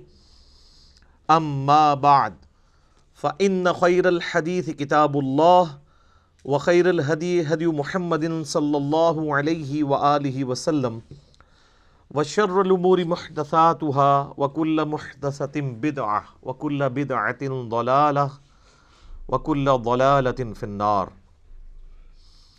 اعوذ بالله السميع العليم من الشيطان الرجيم من همزه ونفخه ونفثه. بسم الله الرحمن الرحيم. رب اشرح لي صدري ويسر لي امري واحلل عقدة من لساني يفقهوا قولي. بسم اللہ الرحمن الرحیم. ان اللہ وملائکتہ یصلون علی النبی یا ایہا الذین آمنوا صلوا علیہ وسلموا تسلیما. اللہم صل علی محمد وعلی آل محمد کما صلیت علی ابراہیم وعلی آل ابراہیم انک حمید مجید. اللہم بارک علی محمد وعلی آل محمد کما بارکت علی ابراہیم وعلی آل ابراہیم انک حمید مجید. اللہم ربنا آتنا فی الدنیا حسنة وفی الآخرة حسنة وقنا عذاب النار. لا الہ الا انت سبحانک انی کنت من الظالمین.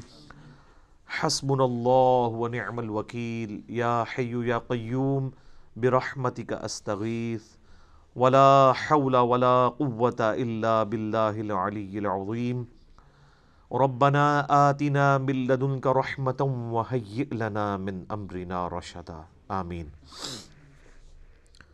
الحمدللہ آج 29 دسمبر 2019 کو سنڈے کے دن قرآن کلاس نمبر 10 میں ہم انشاءاللہ تعالی سورۃ البقرہ کی آیت نمبر 21 سے آنورڈ سٹارٹ لیں گے۔ آج انشاءاللہ ہمارا یہ 2019 کا آخری درس ہوگا، اگلے سنڈے کو 2020 سٹارٹ ہو چکی ہوگی۔ اعوذ باللہ من الشیطان الرجیم، بسم اللہ الرحمن الرحیم۔ یا ایہا الناس اعبدوا ربکم الذی خلقکم والذین من قبلکم لعلکم تتقون۔ میرے بھائیو، اس سے پہلے جو 20 آیات گزری ہیں ان میں اللہ تبارک و تعالیٰ نے انسانیت میں جو 3 گروہ ہیں، نمبر 1 اہل ایمان، نمبر 2 وہ لوگ جو جان بوجھ کے کفر اختیار کرتے ہیں، اور نمبر 3 منافقین، ان کا ذکر کیا تھا۔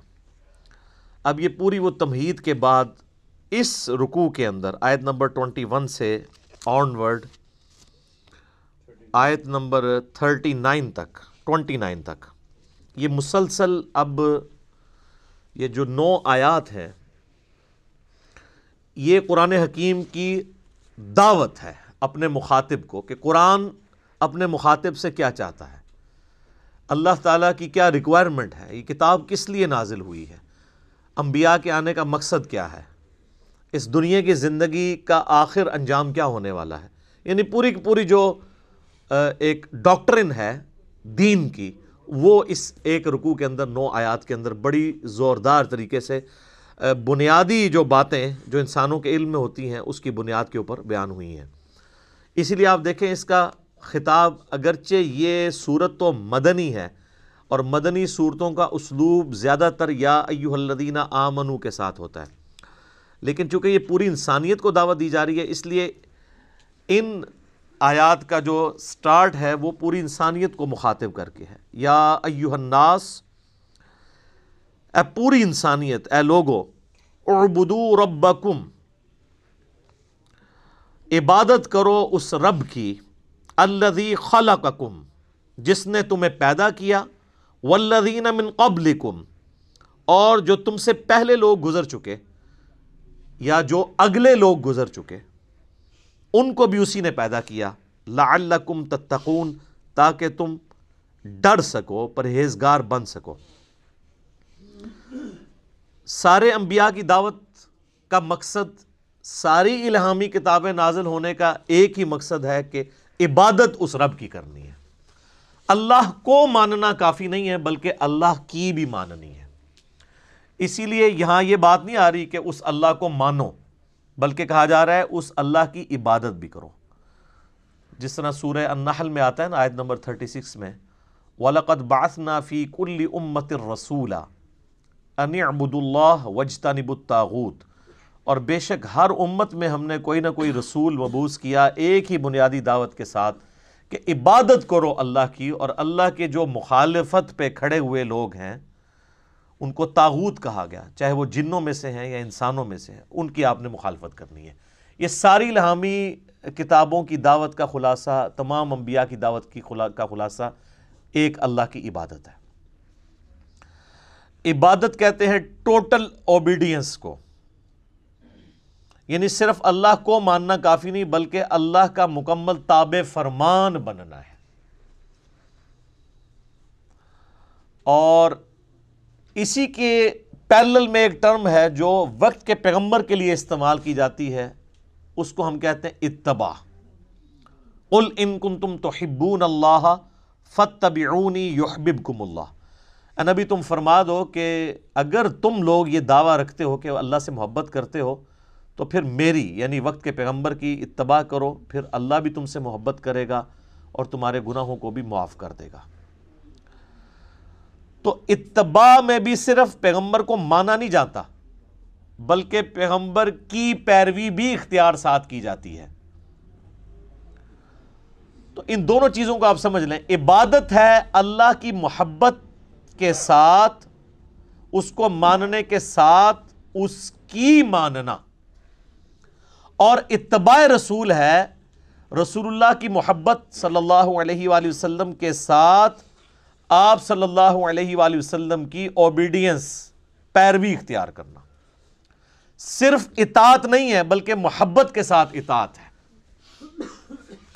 اطاعت پلس محبت اللہ کے کیس میں ہو تو عبادت ہے، اور اطاعت پلس محبت رسول اللہ کے کیس میں ہو صلی اللہ علیہ وآلہ وسلم تو یہ اتباع رسول ہے۔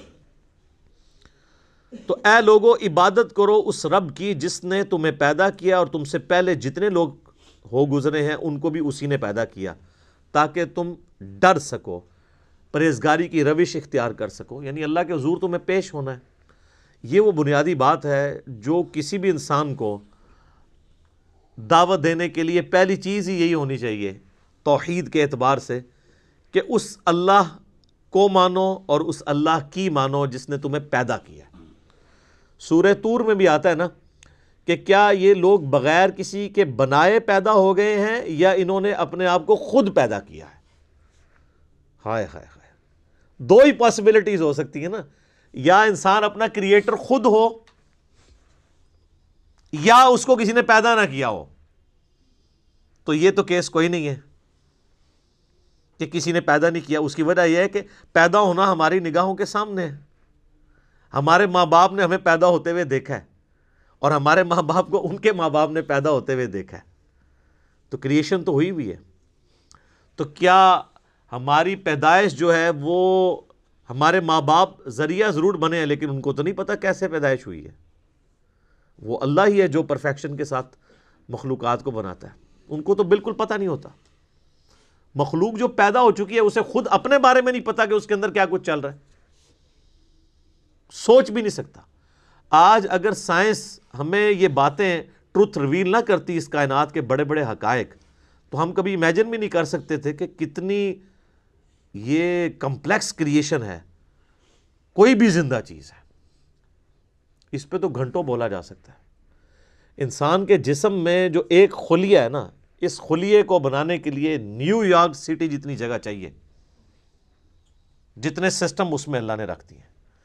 اور انسان کے جسم میں یہ ایک خلیہ نہیں ہے، 100 بھی نہیں ہے، 1000 بھی نہیں ہے، 1,00,000 بھی نہیں ہے، 1,00,00,000 بھی نہیں ہے، 1,000,000,000 بھی نہیں ہے، 100 ٹریلین سیلز ہر انسان کے جسم کے اندر موجود ہیں۔ 100 ٹریلین، 1 ٹریلین 1000 ارب کے برابر ہوتا ہے، 100,000 ارب خلیے ہر انسان کے جسم میں ہیں، اور ان سارے خلیوں تک آکسیجن بھی پہنچتی ہے اور یہ زندہ ہیں۔ ان کی ڈویژن ڈسٹرب ہو جائے تو کینسر ہے، یہ خلیے مر جائیں اور نئے اس کی جگہ پیدا نہ ہوں تب بھی وہ ڈیڈ ہو جائے گا، باڈی کا وہ حصہ۔ اور سائنٹسٹ کہتے ہیں کہ اتنا بڑا فگر ہے کہ اگر انگلینڈ جیسے 30 ملک ہوں اور 30 کے 30 ملک صرف درختوں سے پر ہوں اور کوئی چیز وہاں نہ اگی ہوئی ہو، تو ان درختوں کے جتنے پتے ہوں گے نا، یہ 100 ٹریلین ہے، 100,000 ارب۔ 1 ارب نہیں، 1 ارب گننے کے لیے آپ کو 25 سے 30 سال چاہیے، 24 گھنٹے بھی اگر آپ گنتے رہیں۔ کوئی شخص بہت بھی تیز گن لے گا، 24 گھنٹے میں تو 86,400 سیکنڈ ہے، تو 1,00,000 دفعہ بھی مشکل سے گن پائے گا وہ۔ تو 1 ارب، اور کدھر پھر 1000 ارب، پھر 100,000 ارب، ان امیجنیبل ہے، کیلکولیٹر فیل ہو جاتے ہیں۔ تو یہ سارے کے سارے جو خلیے ہیں ان کو کریٹ کیا ہے کریٹر نے، پھر خالی اس طرح کریٹ نہیں کیا، مینیجیبل فارم میں ہے۔ یہ خلیوں نے کیا خود ڈیسائیڈ کیا تھا کہ ان خلیوں نے مل کے آنکھ بننا ہے، ان خلیوں نے مل کے دل بننا ہے؟ آرگنائز ہوئے نا، اور پھر سارے خلیے آرگنائز ہو کے ایک کامن فنکشن پرفارم کر رہے ہیں۔ دل کا فنکشن گردے نہیں پرفارم کر سکتے، گردوں کا فنکشن آنکھیں نہیں پرفارم کر سکتی، آنکھوں کا فنکشن جو ہے وہ ہاتھ نہیں پرفارم کر سکتے۔ انسان کو تو پتہ ہی نہیں اس کے اندر کیا کچھ ہے۔ تو یہ بنیادی بات ہے کہ اس اللہ کی عبادت کرو جس نے تمہیں پیدا کیا ہے، اور جتنے اگلے بھی گزرے ہیں ان کو بھی اسی نے پیدا کیا ہے۔ اس سے ڈر جاؤ، اس اللہ سے ڈر جاؤ جس نے تمہیں تمہاری مرضی کے بغیر پیدا کیا ہے۔ جو تمہیں تمہاری مرضی کے بغیر پیدا کرنے پر قادر ہے، وہ تمہارے ساتھ کچھ بھی کرنے پر قادر ہے، اور اگر وہ تمہارے لیے کچھ ڈیسیژن کر لے گا پھر کوئی تمہیں بچا نہیں سکتا۔ یہ ہے اصل میں اس کا فارم۔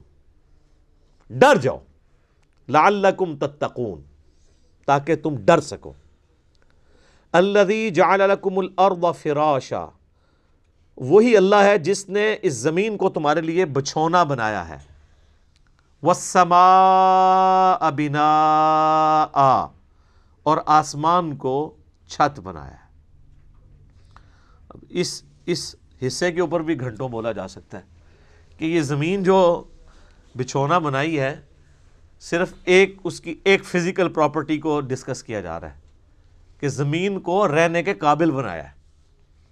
زمین میں ہر سیکنڈ میں 2 زلزلے آتے ہیں، ہر سیکنڈ میں، لیکن ان کا ایمپلیٹیوڈ جو ہے وہ بہت کم ہوتا ہے. اگر وہ بڑھ جائے تو زمین تباہ و برباد ہو جائے. اتنے زلزلوں والی زمین کو رہنے کے قابل بنایا ہے، اسے کنٹرول کیا، اور اس اعتبار سے بھی رہنے کے قابل بنایا ہے کہ وہاں پر ہر مخلوق کے لیے اس کی زندگی کا سامان رکھ دیا، اور جو سب سے ضروری سامان تھا زندگی کے لیے وہ بالکل فری رکھا ہوا ہے. کون سی چیز؟ آکسیجن. پانی تو پھر بھی بندہ کچھ گھنٹے کچھ دن بھی نکال سکتا ہے، آکسیجن 1.5-2 منٹ سے زیادہ کوئی نہیں نکال سکتا، بالکل فری رکھا ہے. اور اس آکسیجن کی جو مقدار ہے اسے کنٹرول کیا ہوا ہے فضا کے اندر. ہائیڈروجن سے یا نائٹروجن سے وہ بڑھ جائے تب بھی ہماری ایگزسٹنس نہیں ہے، کم ہو جائے تب بھی ایگزسٹنس نہیں ہے. اور یہ تو صرف ایک فائن ٹیوننگ ہے، اس طرح کی ملینز آف فائن ٹیوننگز روئے ارض پہ ہیں. اسی لیے سائنٹسٹ کہتے ہیں کہ یہ میریکل پلانٹ بنایا گیا ہے اس قابل کے یہاں پہ زندگی رہے. تو کسی کے بنانے سے بنا ہے، اگر وہ کہتا ہے خود بخود بن گیا ہے تو پھر اس کو کوئی کاپی کر کے بنا کے بتا دیں. جو چیز کاپی بھی نہ ہو سکتی ہو اس کے بارے میں کہنا کہ وہ خود بخود ہو گئی ہے، تو اس سے بڑی تو بے وقوفانہ اسٹیٹمنٹ ہی نہیں ہو سکتی. جو کام کرنے سے نہ ہو سکے وہ خود بخود کیسے ہو سکتا ہے؟ خود بخود تو وہ کام ہو سکتا ہے نا کہ جو یعنی کرنے سے ہو بھی جائے. زمین و آسمان کی ساری مخلوقات مل کے ایک بیج نہیں بنا سکتی کہ جسے ہم مٹی میں بوئیں اور وہ 6 ارب گنا بڑا درخت بن جائے. لوگ تو کہتے ہیں جی مٹی کی تو کوئی قیمت ہی نہیں ہے. میں کہتا ہوں سونے کی کوئی قیمت نہیں ہے. سونے میں بیج ڈالا جائے تو وہ درخت نہیں بن سکتا. اگر مٹی دنیا پہ نہ ہو تو سونے کو چاٹنا کسی نے، اور سونا نہ ہو تو پھر بھی دنیا چلتی رہے گی. یہ مٹی جو اللہ نے رکھی ہے دیکھنے کو حقیر چیز ہے، لیکن اس میں ہم بیج بوتے ہیں، اور سر وہ بیج جب نکلتا ہے اور درخت بنتا ہے، اس درخت کا سائز، اس کے پھولوں کے لگنے کی ٹائمنگ، اس کا پھل میں کنورٹ ہونا، پھلوں کے پکنے کی ٹائمنگ، پتوں کی شیپس، ان کے سائز، پھر ایک ایک پتے تک پانی کا پہنچنا زمین سے، یہ تو انسان پریشان ہو جاتا ہے. ایک درخت تو بہت بڑی بات ہے، ایک بیج نہیں کوئی بنا سکتا، اور کوئی یہ کہے کہ خود بخود بن گیا، تو اس سے بڑی بیوقوفی کسی کی کیا ہو سکتی ہے؟ دنیا کا کوئی بیوقوف انسان بھی ایک بال پوائنٹ کے لیے ماننے کے لیے تیار نہیں خود بخود بن جائے، کیونکہ یہ ایک مینیجیبل چیز ہے، الٹ اپ نہیں ہے، ایٹ رینڈم نہیں ہے.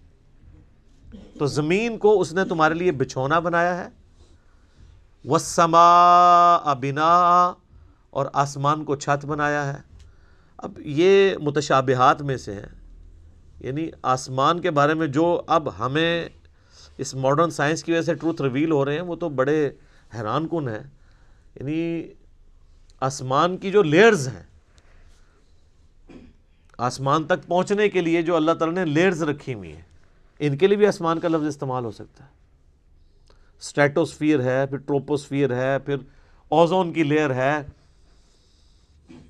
یعنی سورج سے ملینز آف ایمپلیٹیوڈ کی مختلف ریز دنیا میں آتی ہیں،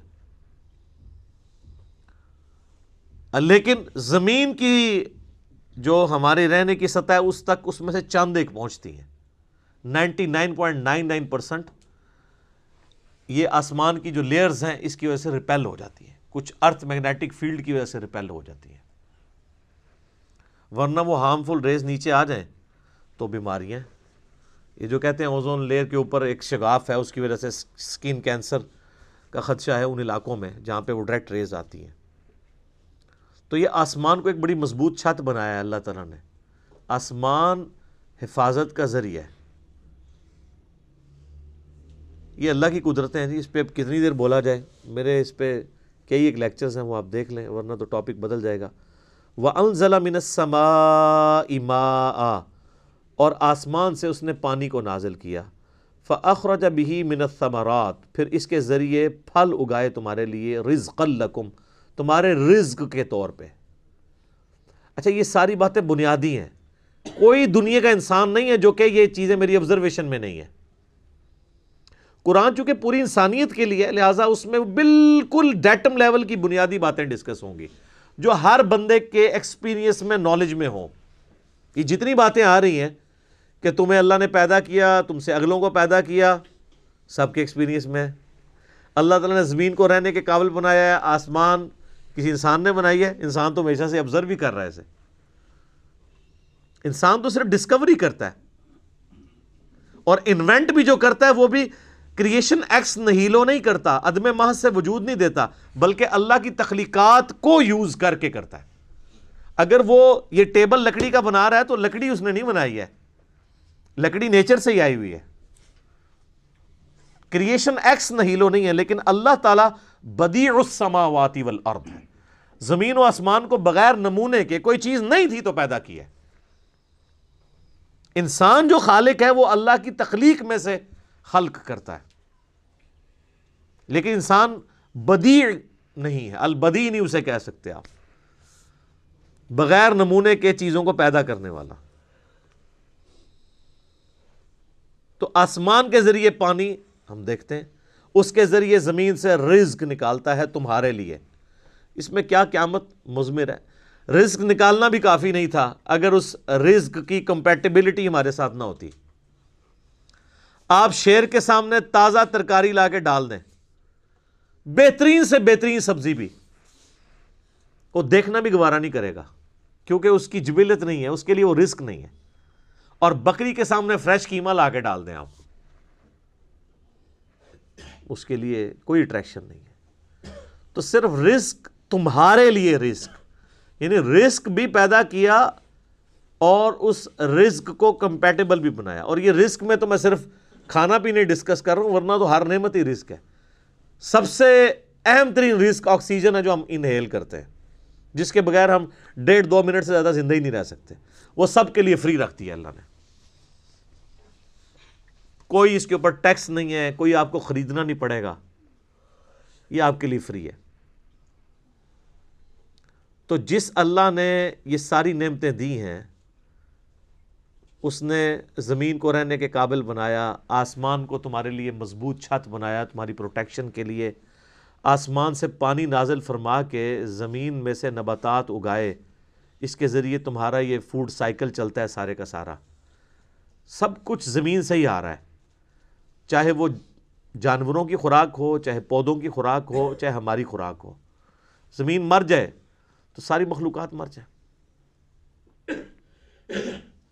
تو اللہ فرماتا ہے جس نے یہ سب کچھ کیا ہے، فلا تجعلوا للہ اندادا وانتم تعلمون، پھر اللہ کے ساتھ کوئی مد مقابل نہ ٹھہراؤ اور تم جانتے تو ہو کہ یہ کوالٹیز کسی اور کی ہے ہی نہیں ہے. یہ توحید تو تمہارے اندر موجود ہے کہ اللہ کے مد مقابل کوئی نہیں ٹھہرایا جا سکتا. مجھے بتائیں، قرآن اسٹارٹ میں جو توحید بیان ہوئی ہے، اس توحید کو پڑھ لینے کے بعد کوئی کسی بابے کو پکارے گا؟ کسی مرے ہوئے شخص کو پکارے گا؟ کسی زندہ شخص سے وہ چیزیں ڈیمانڈ کرے گا جس کا وہ اہل ہی نہیں ہے؟ امپاسبل ہے. کتنی بنیادی بات ہے. بس یہ ساری نعمتوں کے عوض میں تم سے ایک بات مانگ رہا ہوں، فلا تجعلوا للہ اندادا، پس مت بناؤ اللہ کے ساتھ کسی اور کو مد مقابل ند کے طور پہ. وَأَنْتُمْ تَعْلَمُونَ، اور تم جانتے تو ہو کہ کوئی ہے ہی نہیں ایسا کہ جسے بنایا جائے مد مقابل. کون ہو سکتا ہے؟ یہی ند کا لفظ ہے جو حدیث کے اندر آیا ہے، جو الادب المفرد میں صحیح سند کے ساتھ ہے، اور مسند امام احمد میں بھی ہے. ایک صحابی نے اللہ کے نبی علیہ السلام کے سامنے کہہ دیا, یا رسول اللہ ما شاء اللہ و شئت, جو اللہ چاہے اور جو آپ چاہیں. آپ فرمایا اجعلتنی للہ ندا, یہ وہی الفاظ ہے, کیا تو نے مجھے اللہ کے مد مقابل کھڑا کر دیا. قل بل ما شاء اللہ وحدہ, بلکہ کہ جو اکیلا اللہ چاہے. اچھا اس نے آگے سے نہیں آرگومنٹ کیا کہ یا رسول اللہ میں آپ کو اللہ کا بندہ ہی مان رہا ہوں, اللہ کا رسول ہی مان رہا ہوں, میں نے آپ کو کوئی اللہ مان کے نہیں کہا, میں نے آپ کو کوئی مستقل بذات نہیں مانا, میں نے آپ کو جو ہے وہ عطائی مان کے ہی بات کی ہے, ذاتی مان کے بات کی. یہ ساری کہانیاں جڑی مولویوں نے پڑھائیاں نے اس زمانے نہیں سنونیاں. تو یہی ند کا لفظ وہاں پہ بھی استعمال ہوا ہے, اللہ کے ساتھ ند نہ ٹھہراؤ. وَإِن كُنتُم فِي رَيْبٍ مِّمَّا نَزَّلْنَا عَلَىٰ عَبْدِنَا, اور اگر تمہیں یہ شک ہو, کوئی شک ہو اس چیز کے بارے میں جو ہم نے اپنے بندے پر نازل کی ہے, یعنی قرآن. یہ قرآن جو اللہ کی کتاب ہے, جو نبی علیہ السلام کا واحد معجزہ ہے, جس کی بنیاد پہ دعوی نبوت ہے, اس کے بارے میں اگر تمہیں کوئی شک ہو کہ یہ کتاب انہوں نے خود گھڑ لی ہے یا یہ کتاب اللہ کی طرف سے نہیں ہے, کوئی انسانی کوشش ہے, فَأْتُوا بِسُورَةٍ مِّن مِّثْلِهِ, تو تم بھی کوئی اس سے ملتی جلتی ایک صورت ہی بنا کے لے آؤ. وَدْعُوا شُهَدَاءَكُم مِّن دُونِ اللَّهِ, اور بلا لو مدد کے لیے اپنے جتنے حمایتی ہیں اللہ کے سوا. ان کنتم صادقین, اگر تم سچے ہو. اللہ کے سوا جتنوں کو بلانا ہے تم بلا لو, جنوں, بلکہ سورہ بنی اسرائیل میں تو آتا ہے کہ سارے جنوں انس بھی مل کے اگر اس طرح کی کوئی کتاب بنانا چاہیں تو کتاب نہیں بنا سکیں گے. اچھا یہ قرآن حکیم میں مختلف جگہ مختلف یعنی چیلنجز آئے ہیں. سورہ ہود کے اندر بھی, سورہ یونس میں بھی. سورہ ہود کے اندر تو 10 صورتوں کا ذکر ہے کہ 10 صورتیں بنا کے لے آؤ اگر بنا سکتے ہو. سورہ یونس میں آیا کہ ایک صورت اس سے ملتی جلتی کو بنا کے لے آؤ, ایک صورت بنا کے لے آؤ. یہاں پہ تو آخری چیلنج ہے کہ کوئی ملتی جلتی, چلو اگر مکمل نہیں تو کوئی قریب قریب ہی کوئی صورت بنا کے لے آؤ. تو یہ کوئی مشکل کام تو نہیں تھا. قرآن حکیم کی تو ایک بڑی چھوٹی سی صورت ہے, سورۃ الکوثر. انا اعطیناک الکوثر فصل لربک وانحر ان شانئک ھو الابتر. اس کی بھی کوئی کاپی نکالی جا سکتی تھی ایسے لوگوں کی طرف سے جو یعنی اتنے فصیح اللسان تھے کہ وہ دوسروں کو اجمی کہا کرتے تھے, ان کو اپنی زبان کے اوپر اتنا ناز تھا, فی البدی وہ عام جو گفتگو ہے اس کو بھی شاعری کے انداز میں بیان کر دیا کرتے تھے. لیکن یہ تاریخ میں نہیں ملتا کہ کسی نے یہ چیلنج اس طریقے سے قبول کیا ہو. اتنی شرم و حیا ان کے اندر بھی موجود تھی. ویسے آج کل کچھ لوگوں نے طب آزمائی کرنے کی کوشش کی ہے, وہ صورتیں بنا کے اس کو ملتے جلتے الفاظ کے ساتھ پھر قرآن کے اسٹائل میں اسے تلاوت کر کے یوٹیوب پہ اپلوڈ بھی کیا ہوا ہے. اس پہ میرا ایک کلپ بھی آیا تھا, آپ یوٹیوب کے اوپر دیکھ سکتے ہیں, اپلوڈڈ ہے. قرآن سے ملتی جلتی جو صورتیں ہیں اس کے حوالے سے تو میں نے بتایا تھا اس طریقے سے نہیں ہے. یہ جو اس کی ججمنٹ جو ہے وہ عربی لنگوسٹک کے لوگ کریں گے. صرف اس سے ملتے جلتے الفاظ کے ساتھ کوئی عربی کا کوئی لٹریچر سامنے لے آنا یا خود لکھ لینا یا کوئی شاعری کر لینا, ظاہر ہم اجمی تو جج نہیں کر سکتے. ہاں اجمیوں کے لیے ٹیسٹ یہ ہے کہ آج کے دور کا ہمارے پاس جو سب سے بڑا ٹچ سٹون ہے وہ سائنٹیفک فیلڈ کا علم ہے. اس کے اعتبار سے کوئی بھی قرآن حکیم کی ایک آیت بھی ایسی نہیں ہے جو اسٹیبلش سائنس کے خلاف ہو. اس ٹیسٹ سے آپ اسے گزار کے دیکھ لیں, لیکن وہ اسٹیبلش سائنس ہونی چاہیے, ہائپوتھیسز یا تھیوریز نہیں ہونی چاہیے. تو اس پہ بھی یہ پرفیکٹلی فلفل ہوگی. ڈاکٹر مورس بوکائل ایک فرینچ سرجن تھے, انہوں نے ایک اس کے اوپر کتاب بھی باقاعدہ لکھی ہے, مسلمان ہو گئے تھے, بائبل قرآن اینڈ سائنس کے عنوان سے. اردو میں ترجمہ بھی ہوا ہے لیکن وہ بڑی مشکل سی اردو ہے اس کی, انگلش میں بھی ترجمہ ہوا ہے اس کا. بال وہ اسی رزلٹ پہ پہنچے ہیں کہ ساری الہامی کتابوں میں قرآن ہی ایسی ایک واحد الہامی کتاب ہے جس میں کوئی سائنٹیفک فالٹ موجود نہیں ہے.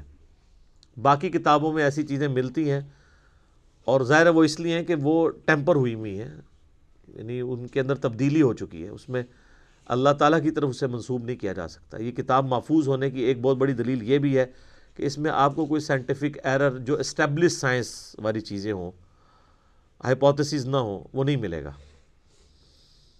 تو اگر تم سچے ہو تو اس طرح کی کوئی صورت ہی بنا. یہ اس زمانے کے لیے تو تھا وہ والا چیلنج، آج تک بھی یہ صرف عرب کے لوگوں کے اعتبار سے ہے، باقی اجمیوں کے لیے تو پھر باقی اعتبار سے بھی قرآن معجزہ ہی ہے. فَإِن لَمْ تَفْعَلُوا، اور پس اگر تم ایسا نہ کر سکو، وَلَمْ تَفْعَلُوا، اور تم ہرگز ایسا نہیں کر سکو گے. اللہ تعالیٰ نے اس پہ اپنا اوپینین بھی دے دیا ہے کہ یقیناً تم کر بھی نہیں پاؤ گے. فَاتَّقُوا النَّارَ الَّتِي وَقُودُهَا النَّاسُ وَالْحِجَارَةُ، تو ڈرو اس آگ سے جس کا ایندھن آدمی اور پتھر بننے والے ہیں. اعدت للکافرین، جو اللہ نے تیار کر کے رکھی ہے انکار کرنے والوں کے لیے.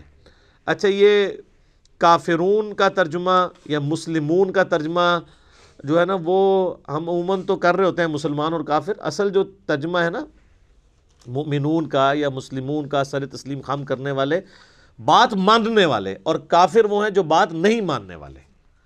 کوئی مسلمان بھی کافر ہو سکتا ہے اور کوئی کافر بھی مسلمان ہو سکتا ہے کہ کوئی صحیح بات مان لے. وہ ایک تو وہ ٹرم والا ایمان ہے نا، جو ہم ایز اے اصطلاح استعمال کرتے ہیں، جو کلمہ پڑھ لے اور وہ 5 بنیادی چیزوں پہ چلے. لفظی ترجمہ یہ ہے کہ نہ ماننے والوں کے لیے، انکار کرنے والوں کے لیے، کفر کہتے ہیں انکار کرنے کو، ناشکری کرنے کو، اللہ تعالیٰ نے آگ تیار کر رکھی ہے جس کا ایندھن آدمی، انسان اور پتھر ہے. اللہم اجرنا من النار، اللہم اجرنا من النار، اللہم اجرنا من النار. صحیح مسلم میں حدیث ہے، نبی علیہ السلام ایون نماز میں بھی جب کبھی آیات آتی تھیں جہنم سے ریلیٹڈ، تو آپ علیہ السلام اللہ سے جہنم کے اگینسٹ اللہ تعالیٰ کی پناہ طلب کیا کرتے تھے، اور جب جنت کی آیات آتی تھی تو اللہ تعالیٰ سے جنت کا سوال کیا کرتے تھے. یہ سنت ہے.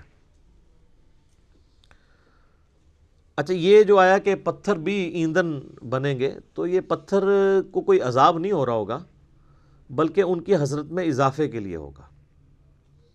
اس کا ڈیٹیل ذکر سورۃ الانبیاء میں آئے گا.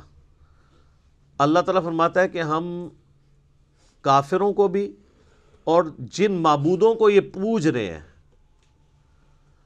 ان کو بھی دوزخ میں ڈالیں گے. اور پھر اللہ تعالیٰ فرماتا ہے کہ اگر یہ ان کے معبود ہوتے تو دوزخ میں ان کے ساتھ تو نہ ہوتے. پھر کافروں نے اس کا بھی ٹھٹھا کیا، انہوں نے کہا اچھا اس کا تو مطلب ہے پھر عیسیٰ ابن مریم کو بھی دوزخ میں ڈالا جائے گا، کیونکہ عیسیٰ ابن مریم کی بھی لوگوں نے پوجا کی ہے. پھر اللہ تعالیٰ نے اس کا بھی جواب دیا، رپلائی ٹو کے بغیر کام چلتا نہیں ہے نا، وسوسے اتنے ہیں. رپلائی ٹو کے کلپ تو بنیں گے. وہ پھر سورہ الزخرف میں آیا، اللہ تعالیٰ نے یہ عیسیٰ کی مثال جو تم سے بیان کی ہے نا انہوں نے، تو یہ صرف جو ہے نا وہ حجت بازی کے لیے، پتہ ان کو بھی ہے کہ عیسیٰ ابن مریم کیوں دوزخ میں جائیں گے، وہ تو خود امام موحدین تھے اپنے وقت میں، توحید کے دائی تھے. قصور تو ان لوگوں کا ہے جنہوں نے عیسیٰ ابن مریم کے بارے میں ڈیوینٹی کلیم کی ہے، نہ کہ عیسیٰ ابن مریم. پھر انہوں نے کہا وہ تو ہمارے بندے خاص ہیں اور وہ تو قیامت کی نشانی میں سے ہیں. تو یہ جو بت، وہ پتھر جن کے بت تراشے گئے، ان کو اللہ تعالیٰ دوزخ میں اس لیے ڈالے گا تاکہ کافروں کی حسرت میں اضافہ ہو کہ یار ان کو ہم پوجتے رہے، یہ بھی ہمارے ساتھ ہیں. اس کا یہ مطلب نہیں ہے کہ وہ ان پتھروں کو عذاب ہو رہا ہوگا، بلکہ وہ پتھر تو الٹا ان کے لیے خود عذاب بن جائیں گے، کیونکہ جب پتھر گرم ہوں گے تو وہ تو گرمائش زیادہ فیل ہوگی. پتھر بھی لوگ گرم کر کے ان سے بھی ہیٹ حاصل کرتے ہیں نا، وہ تو ان کے لیے ہوگا. اب دوزخ کے اوپر 19 فرشتے ہیں، تو فرشتوں کو عذاب تو نہیں ہو رہا ہوگا، وہ تو مامور ہیں دوزخیوں کو مارنے پیٹنے کے لیے. اللہ تعالیٰ تو اس بات پہ قادر ہے کہ ایک ہی فریم آف ریفرنس میں مختلف لوگوں کے اوپر مختلف حالت طاری کر دیں. یہ تو ہم نے دنیا میں ایکسپیرینس کیا ہے. آپ میں سے اگر کسی کو ملیریا ہوا ہو سخت گرمیوں میں، تو اسے تو 2 رضائیاں بھی اڑا دی جائیں تو اس کی ٹھنڈ نہیں ختم ہوتی. باقی تو گرمی سے اف اف کر رہے ہوتے ہیں اور اس کو ٹھنڈ اتنی لگی ہوتی ہے کہ وہ کہتا ہے میرے اوپر اور اڑاؤ. ایک ہی جگہ پہ ٹیمپریچر بے شک 40 تک پہنچ چکا ہوا ہے، اس کو ٹھنڈ لگ رہی ہے، حالانکہ ایکچوئل وہاں پہ گرمی ہے. تو یہ اللہ تعالیٰ ایک فریم آف ریفرنس میں دنیا میں ایسی چیزیں کر کے بتاتا ہے کہ دو مختلف بندوں پہ ایک ہی جگہ پہ دو مختلف حالتیں طاری ہو جاتی ہیں. اللہ ہی اللہ ہے جی. یقین کریں کہ یہ جو چیزوں کی کوالٹیز ہیں یہ بھی اللہ کی وجہ سے ہے. اگر اللہ تعالیٰ کا امر اس کے پیچھے سے ہٹ جائے, آپ ساتوں سمندروں کا پانی بھی پی جائیں, آپ کی پیاس نہیں بجھ سکتی. اور اگر آگ کے جلانے کی خاصیت اللہ تعالیٰ چھین لے, آپ پوری زمین کے درخت بھی جلا لینا, آپ ایک روٹی بھی نہیں پکا سکتے, کیونکہ وہ خاصیت ہی جب اللہ تعالیٰ لے لے گا. تو یہ دوزخ میں ان کافروں کے ساتھ پتھروں کو اس لیے جلایا جائے گا تاکہ ان کی حسرت میں اضافہ ہو, نہ کہ ان پتھروں کو عذاب دیا جا رہا ہوگا. اب سائملٹینیس کنٹراسٹ بھی آ رہا ہے جی. وبشر الذین آمنوا وعملوا الصالحات. اور اے نبی علیہ السلام, آپ خوشخبری دے دیجئے ان لوگوں کو کہ جو بات مان لیتے ہیں, یعنی ایمان لے آتے ہیں اور نیک اعمال اختیار کر لیتے ہیں, ان لہم جنات تجری من تحتها الانہار, کہ ان کے لیے باغات ہیں جن کے نیچے نہریں بہتی ہوں گی.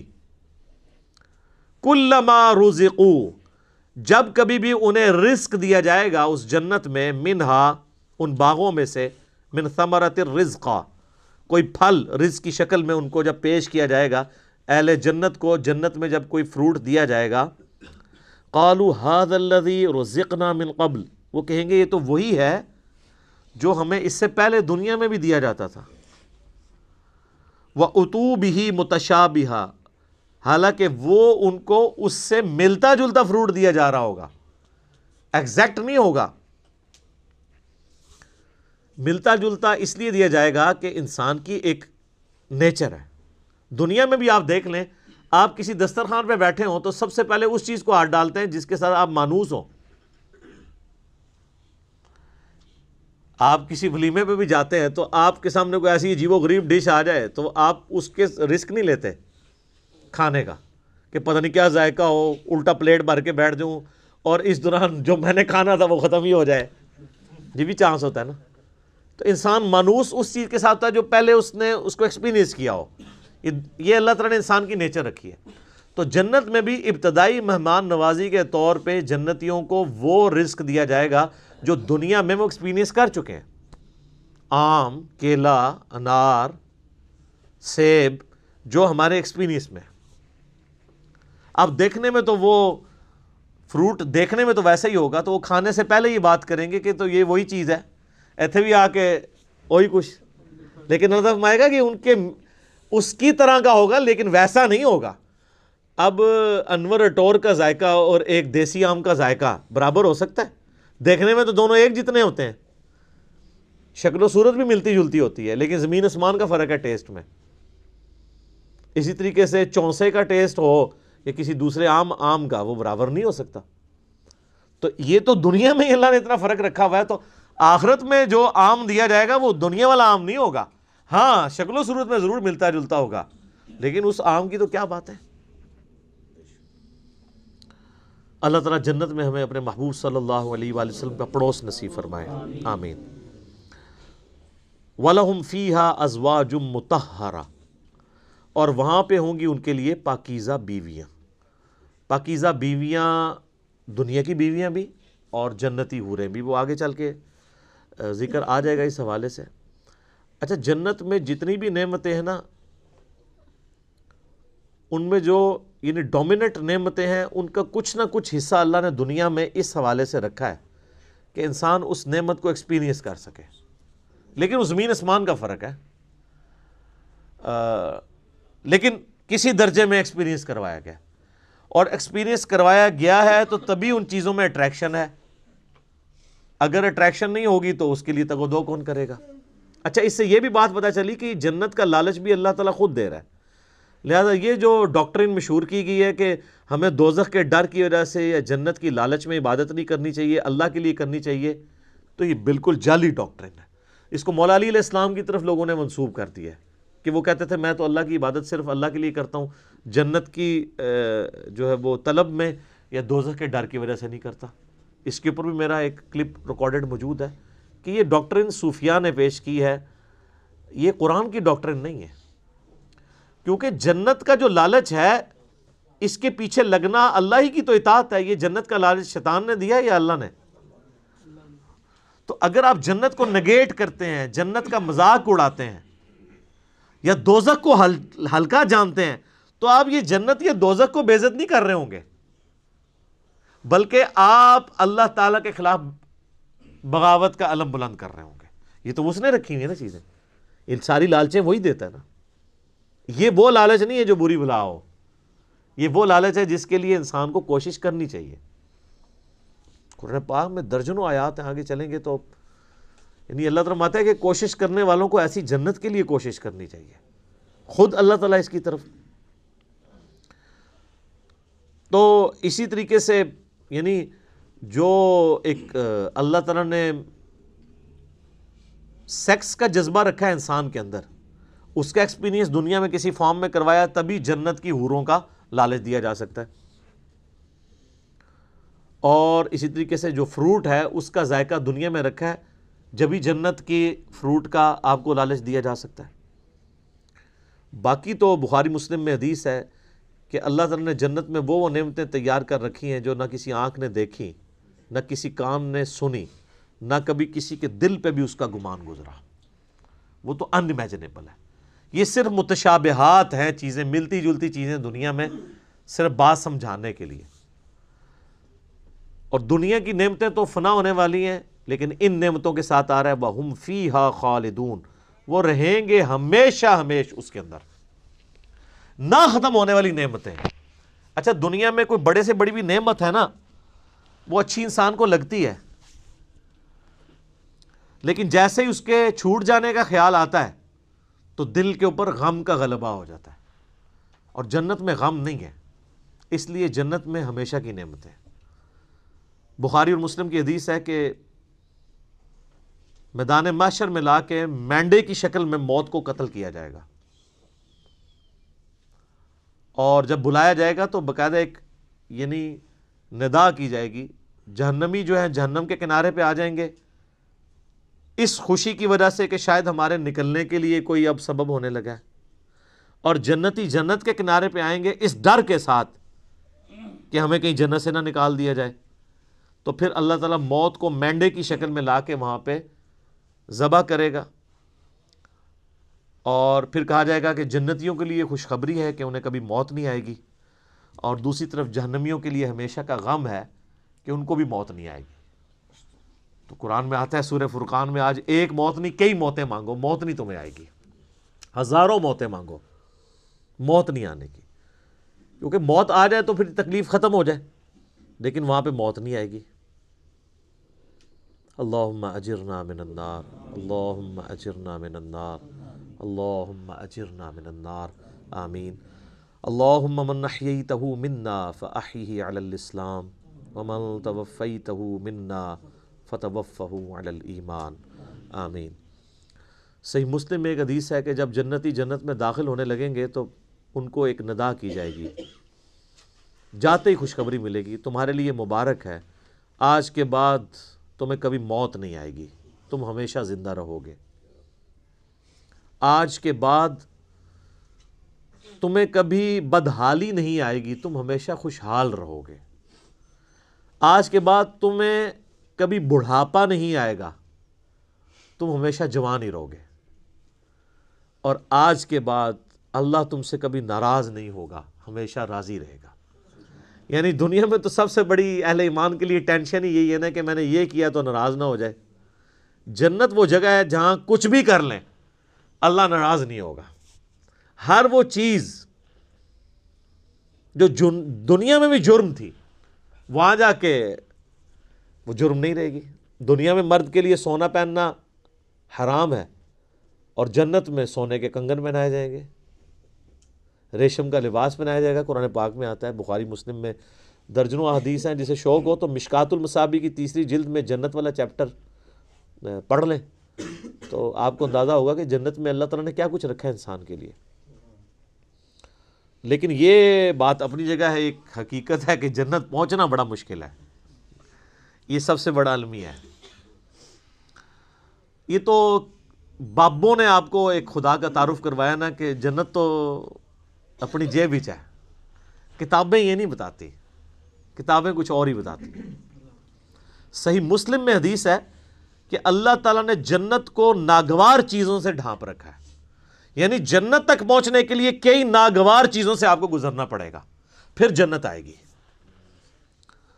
اور جہنم کو اللہ تعالیٰ نے خوشنما چیزوں سے ڈھانپ رکھا ہے، یعنی ہر اٹریکٹ فل چیز دوزخ کی طرف لے کے چلی جائے گی. ناگواری تو ہے نا، یعنی روزانہ 5 وقت نماز پڑھنا دنیاوی طور پہ ایک تردد تو ہے، سردیوں میں وضو کرنا ایک تردد تو ہے، گرمیوں کے روزے رکھنا ایک تردد تو ہے، حلال اور حرام کا فرق کرنا ایک تردد تو ہے. اور دوسری طرف آپ جو اپنی مرضی کے مطابق کوئی بھی کام کرتے جائیں وہ سیدھا آپ کو دوزخ کی طرف لے جائے گا، جو آپ اپنی مرضی سے کریں گے. اور جو اللہ کی مرضی سے کرنا پڑتا ہے اس میں تردد تو ہے، ظاہر ہے وہ نفس کے خلاف ہے. تو یہ مسلم شریف کی حدیث کمال حدیث ہے کہ جنت ناگوار چیزوں سے ڈھانپی ہوئی ہے اور جہنم خوشنما چیزوں سے. اس کی ایکسپلینیشن جامعہ ترمذی میں، سنن ابی داؤد میں، سنن نسائی اور ابن ماجہ میں ہے کہ جب اللہ تعالیٰ نے جنت کو پیدا کیا تو حضرت جبرائیل علیہ السلام سے کہا کہ جائیں جنت کو جا کے وزٹ کریں کہ میں نے کیسی رہنے کی جگہ بنائی ہے. جب حضرت جبرائیل علیہ السلام جنت گئے اور اس کی خوبصورتی دیکھی تو اللہ تعالیٰ نے کہا کہ جبرائیل کیسا پایا جنت کو؟ انہوں نے کہا اللہ تیری عزت کی قسم کوئی بندہ ایسا نہیں ہوگا جو اس میں جانے کے لیے جان دھڑ کی بازی نہ لگا دے، کیا زبردست جگہ تو نے بنائی ہے. اللہ نے فرمایا اچھا، اللہ تعالیٰ نے جنت کو ناگوار چیزوں سے ڈھانپ دیا، جو مسلم شریف کی حدیث ہے، اور کہا آپ جا کے ذرا جنت کو دیکھو. جب وہ دیکھ کے آئے تو انہوں نے کہا تیری عزت کی قسم مجھے نہیں لگتا کوئی بندہ جنت میں جانے میں کامیاب ہوگا، اتنا مشکل ہے. سر یہ ہے کتابوں کا خدا، یہاں کہتے ہیں نہیں جناب ایک دفعہ بھی پڑھ لیا ایک دفعہ بھی پڑھ لیا ایک پھیرے ہی لگے گا. اور سورہ فرقان میں اللہ تعالیٰ فرماتا ہے کہ جہنم ہمیشہ رہنے کے لیے بھی بری جگہ ہے اور ایک لمحے کے لیے رہنے کے لیے بھی بری جگہ ہے. آپ لاکھ کہتے رہے کہ پھیرا لگے گا.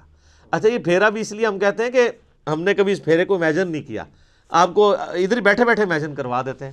اگر کسی شخص کو یہ کہا جائے کہ ایک فجر کی نماز چھوڑنے پہ آپ کو فجر سے ظہر تک ایک ایسے کمرے میں وقت گزارنا پڑے گا جو 10 بائی 10 فٹ کا ہوگا، اس میں 100 کوبرا سانپ ہوں گے، 100 بچھو ہوں گے، 100 اژدہے ہوں گے، لیکن صرف فجر سے ظہر تک بس. تو کوئی امیجن بھی کر سکتا ہے اس کو؟ وہ ان سانپوں کو تو آپ مار بھی سکتے ہیں، تو جہنم کے سانپ کے بارے میں کوئی سوچ بھی سکتا ہے؟ چونکہ ہم نے امیجن نہیں کیا ہوتا اس لیے ایک پھیرے کی بات کرتے ہیں. اور یہ تو بہت بڑی میں نے مثال دی ہے. اگر کسی شخص کو کہا جائے نا کہ فجر کی نماز چھوڑنے پہ فجر سے ظہر تک آپ کو صرف ایک موم بتی کا وہ چھوٹا سا جو فلیم ہوتا ہے نا اس کے اوپر یوں ہاتھ رکھنا پڑے گا فجر سے ظہر تک، سر 10 سیکنڈ نہیں کو رکھ سکتا. تو یہ کہنا آسان ہے پھیرے والی بات.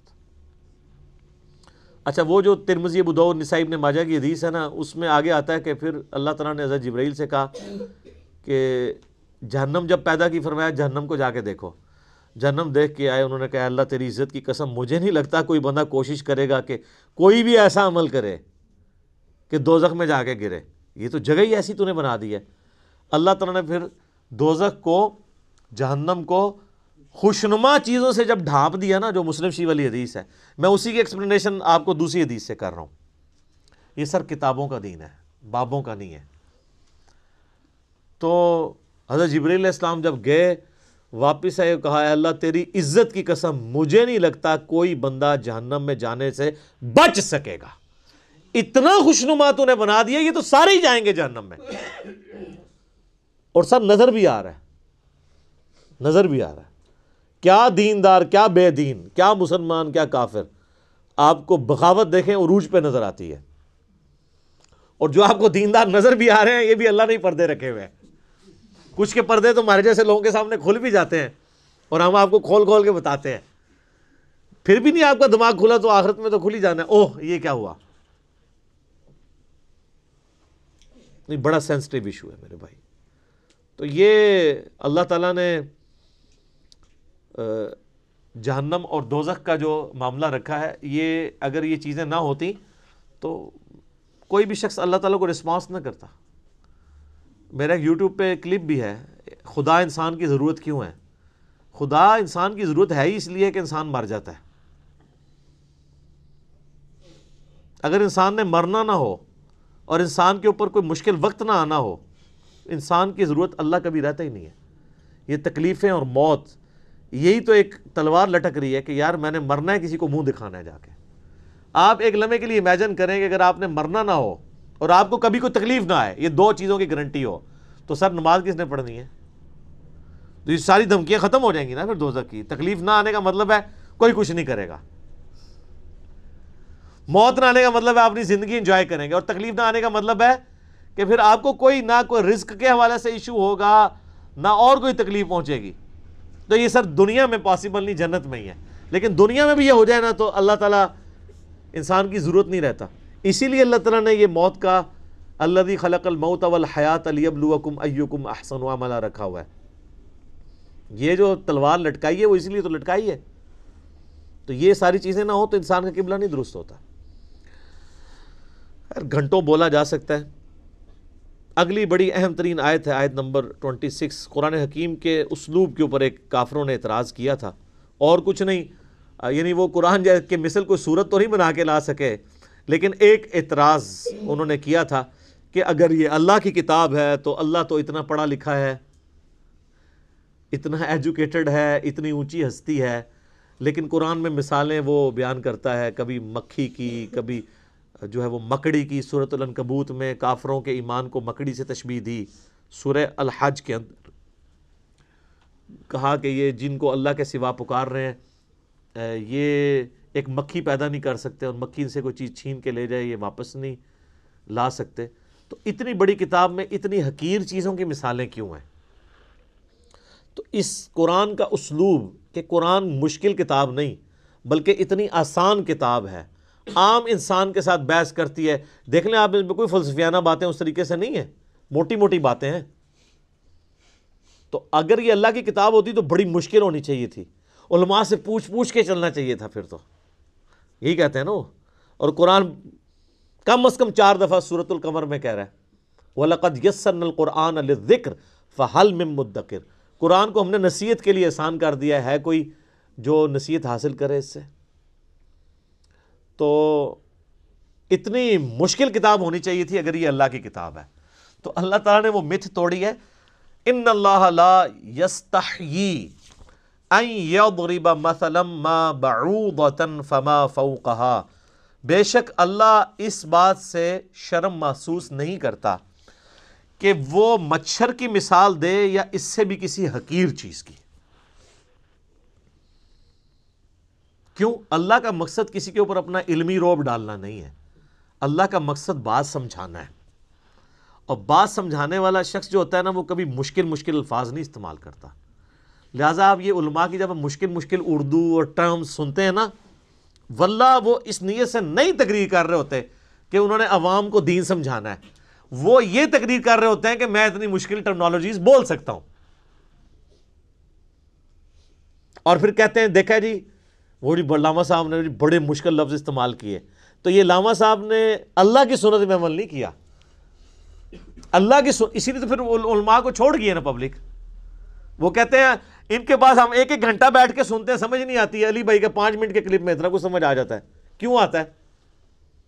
عام فہم بات ہے. لیکن میں آپ کو مزے کی بات بتاؤں، یہ عام فہم بات کرنا یہ مشکل کام ہوتا ہے، مشکل باتیں کرنا آسان کام ہوتا ہے.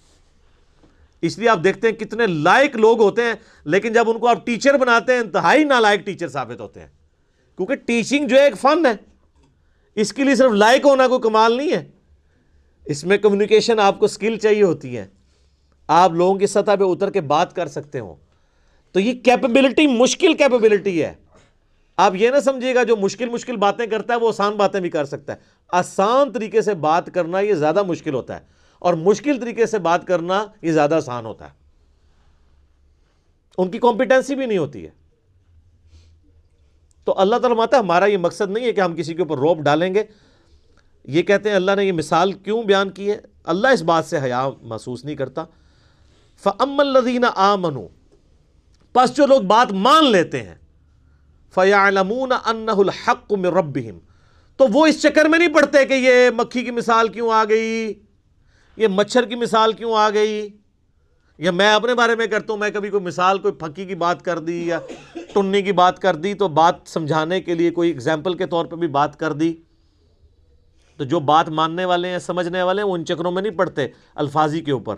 وہ کہتے ہیں کہ ہمارے رب کی طرف سے سچ بیان ہوا ہے، بات وزنی ہے، اس چکر میں نہ پڑھو کہ اسلوب کیسا ہے اس کا. فَأَمَّا الَّذِينَ كَفَرُوا، جبکہ جو بات نہیں ماننے والے ہوتے ہیں، ہر بات میں وہ بات کی کھال اتارنے والے ہوتے ہیں، اور ان کا مقصد بات ماننا نہیں ہوتا بلکہ انکار کرنے کا کوئی بہانہ تلاش کرنا ہوتا ہے. فَيَقُولُونَ، تو وہ کہتے ہیں مَاذَا أَرَادَ اللَّهُ بِهَذَا مَثَلًا، اللہ کو یہ مثال بیان کر کے کیا ملا ہے، کیا ارادہ تھا اللہ کا، یہ باتیں کرنے کی کیا ضرورت ہے، کوئی مشکل باتیں ہونی چاہیے تھی.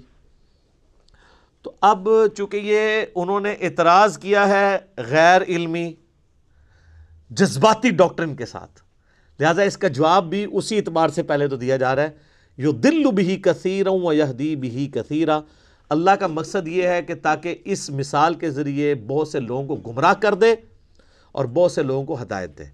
مراد یہ نہیں ہے کہ قرآن کتاب گمراہی ہے، وہ تو آیا ہے قرآن میں ہدی للناس وبینات من الہدی والفرقان، یہ پوری انسانیت کے لیے ہدایت ہے، ہدایت کی روشن دلائل ہیں، اس میں حق اور باطل میں تمیز کرنے والی کتاب ہے. اس کتاب کا مقصد کسی کو گمراہ کرنا نہیں ہے، مقصد یہ کہ یہ الٹیمیٹلی تمہاری گمراہی کا سبب اس اعتبار سے بن جائے گی کہ تم اس کو مان کر ہدایت پہ آ جاؤ گے اور نہ مان کے گمراہ ہو جاؤ گے. جس طرح شیطان نے کہا تھا کہ اے اللہ اس آدم کی وجہ سے تو نے مجھے گمراہ کیا ہے، حالانکہ آدم کی وجہ سے نہیں ہوا تھا، وہ ہوا خود ہی تھا، لیکن اس نے یہ کہا کہ نہ آدم پیدا ہوتا تو نہ میرے امتحان آتا تو نہ اس طرح ہوتا. تو انڈائریکٹلی یہ بات ادھر بھی اللہ تعالیٰ نے کہا ہے کہ اللہ تعالیٰ نے اس لیے کیا ہے کہ تم تاکہ جو ماننے والے ہیں ان کا ایمان میں اضافہ ہو جائے گا، جو نہ ماننے والے ہیں وہ گمراہ ہو جائیں گے، اور جو ماننے والے ہیں ان کو ہدایت مل جائے گی. اس کا یہ مطلب قطعاً نہیں ہے کہ قرآن پڑھ کے کسی کو گمراہی ملتی ہے، نعوذ باللہ من ذالک، یہ عقیدہ کفر ہے. میرا یوٹیوب پہ ایک کلپ بھی ہے، انڈیا، پاکستان اور بنگلہ دیش کے لوگوں کے دو کفریہ علماء کے دو کفریہ عقیدے. ایک کفریہ عقیدہ یہی ہے اس میں سے کہ جی قرآن جو ہے یہ گمراہ کر دیتا ہے، یہ اکثر آپ سنتے ہیں نا، قرآن گمراہ کر دیتا ہے، ڈائریکٹ پڑھنے سے انسان. اچھا انڈائریکٹ پڑھنے سے بھی گمراہی ہوتا ہے، انڈائریکٹ کدھر پڑھنے دیتے ہیں، وہ کہتے ہیں پڑھنا ہی نہیں ہے، ڈائریکٹ انڈائریکٹ تو ہے، وہ انگریزی لے رہ گئے نے، انڈائریکٹ نہ انہوں نے خود پڑھا ہوا ہوتا ہے اور نہ کسی کو پڑھنے دیتے ہیں. وما یضل به الا الفاسقین، اور اس سے گمراہ تو نہیں ہوتے ہیں مگر وہ لوگ جو نافرمان ہیں، نافرمانی کی روش اختیار کیے ہوئے لوگ ہیں، جو جان بوجھ کے گمراہ ہونا چاہتے ہیں، وہ ان کے لیے قرآن میں پھر گمراہی ہے. کیونکہ جب وہ چاہ ہی رہے ہیں کہ ہم نے قرآن پاک میں نکالنی ہے اس قسم کی باتیں جس سے ہم قرآن سے دور بھاگیں، تو ظاہر ہے پھر قرآن پہ انہوں نے عمل کہاں سے کرنا ہے. حتیٰ کہ علماء یہود کے بارے میں سورہ الجمعہ میں آیا کہ ان کی مثال ان گدھوں کی سی ہے، جیسے گدھے کے اوپر کتابیں لاد دی جائیں نا، اس کتاب سے وہ اقتصاب نہیں کر سکتا. لہٰذا علماء یہود کے پاس پروفیسیز موجود تھیں ان کی کتابوں میں کہ نبی آخر الزماں آئیں گے صلی اللہ علیہ وآلہ وسلم، لیکن ان کتابوں سے انہوں نے اقتصاب نہیں کیا تو برباد ہو گئے. تو جو کتابوں سے اقتصاب کرے اس کے لیے باتیں نہیں کہ وہ گمراہ ہوگا، جو کتاب ہونے کے باوجود اس میں عمل نہ کرے یا شوکیس میں بس سجا کے رکھے، پڑھی ہوں کتابیں، پڑھی ہوئی نہ ہوں، وہ گمراہ ہوتے ہیں. اسی تو ہم کہتے ہیں کتابوں کا خدا اور ہے اور بابوں کا خدا اور. جو کتابوں کے خدا کو نہیں مانتا نا، اسے کبھی بھی خدا کا تعارف نہیں ہوتا، کیونکہ نبی علیہ السلام نے ہمیں بابیں نہیں دی ہیں، کتابیں دی ہیں. آج کی ڈیٹ میں قرآن اور سنت کتابی شکل میں ہی ہمارے پاس موجود ہے نا. اس کے اوپر کافی اور باتیں مجھے کرنی ہیں، لیکن اب چونکہ ٹائم ختم ہو چکا ہے، اگلی دفعہ ہم اسی آیت کی جو آگے ان فاسقوں کی نشانیاں کیا ہیں جو قرآن کے ذریعے جو گمراہی کماتے ہیں، آیت نمبر 27 سورۃ البقرہ کی آنورڈ انشاءاللہ اگلی دفعہ سٹارٹ کریں گے. صلاۃ بر محمد وآل محمد، اللہم صلی علی محمد وعلی آل محمد کما صلیت علی ابراہیم وعلی آل ابراہیم انک حمید مجید، اللہم بارک علی محمد وعلی آل محمد كما باركت على ابراہیم وعلى آل ابراہیم انك حمید مجید۔ اللہ تعالیٰ سے دعا ہے جو حق بات میں نے کہی اللہ تعالیٰ ہمارے دلوں میں راسخ فرمائے۔ اگر جذبات میں میرے منہ سے کوئی غلط بات نکل گئی تو اللہ تعالیٰ ہمارے دلوں سے ہی اسے دور کر دے، ہمیں معاف بھی کر دے، ہمیں کتاب و سنت کی تعلیمات پر عمل کر کے دوسرے بھائیوں تک پہنچانے کی توفیق عطا فرمائے۔ سبحانک اللہم و بحمدک اشہد ان لا الہ الا انت استغفرک و اتوب الیک وما علینا الا البلاغ المبین۔ جزاکم اللہ خیرا۔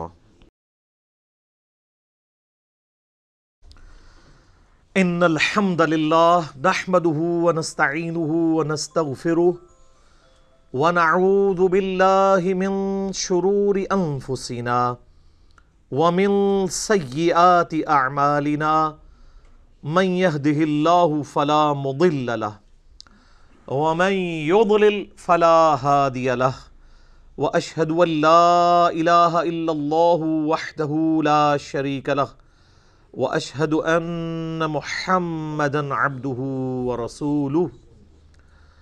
اما بعد فان خیر الحدیث کتاب اللہ وخیر الہدی ہدی محمد صلی اللہ علیہ وآلہ وسلم وشر الامور محدثاتہا وکل محدثۃ بدعہ وکل بدعۃ ضلالہ وکل ضلالۃ فی النار۔ اعوذ باللہ السمیع العلیم من الشیطان الرجیم، بسم اللہ الرحمن الرحیم۔ رب اشرح لی صدری ویسر لی امری واحلل عقدۃ من لسانی یفقہوا قولی۔ بسم اللہ الرحمن الرحیم۔ ان اللہ وملائکتہ یصلون علی النبی یا ایہا الذین آمنوا صلوا علیہ وسلموا تسلیما۔ اللہم صلی علی محمد وعلی آل محمد کما صلیت علی ابراہیم وعلی آل ابراہیم انک حمید مجید۔ اللہم بارک علی محمد وعلی آل محمد کما بارکت علی ابراہیم وعلی آل ابراہیم انک حمید مجید۔ اللہم ربنا آتنا فی الدنیا حسنة وفی الآخرة حسنة وقنا عذاب النار، آمین۔ ربنا آتنا من لدنک رحمة وهیئ لنا من امرنا رشدا۔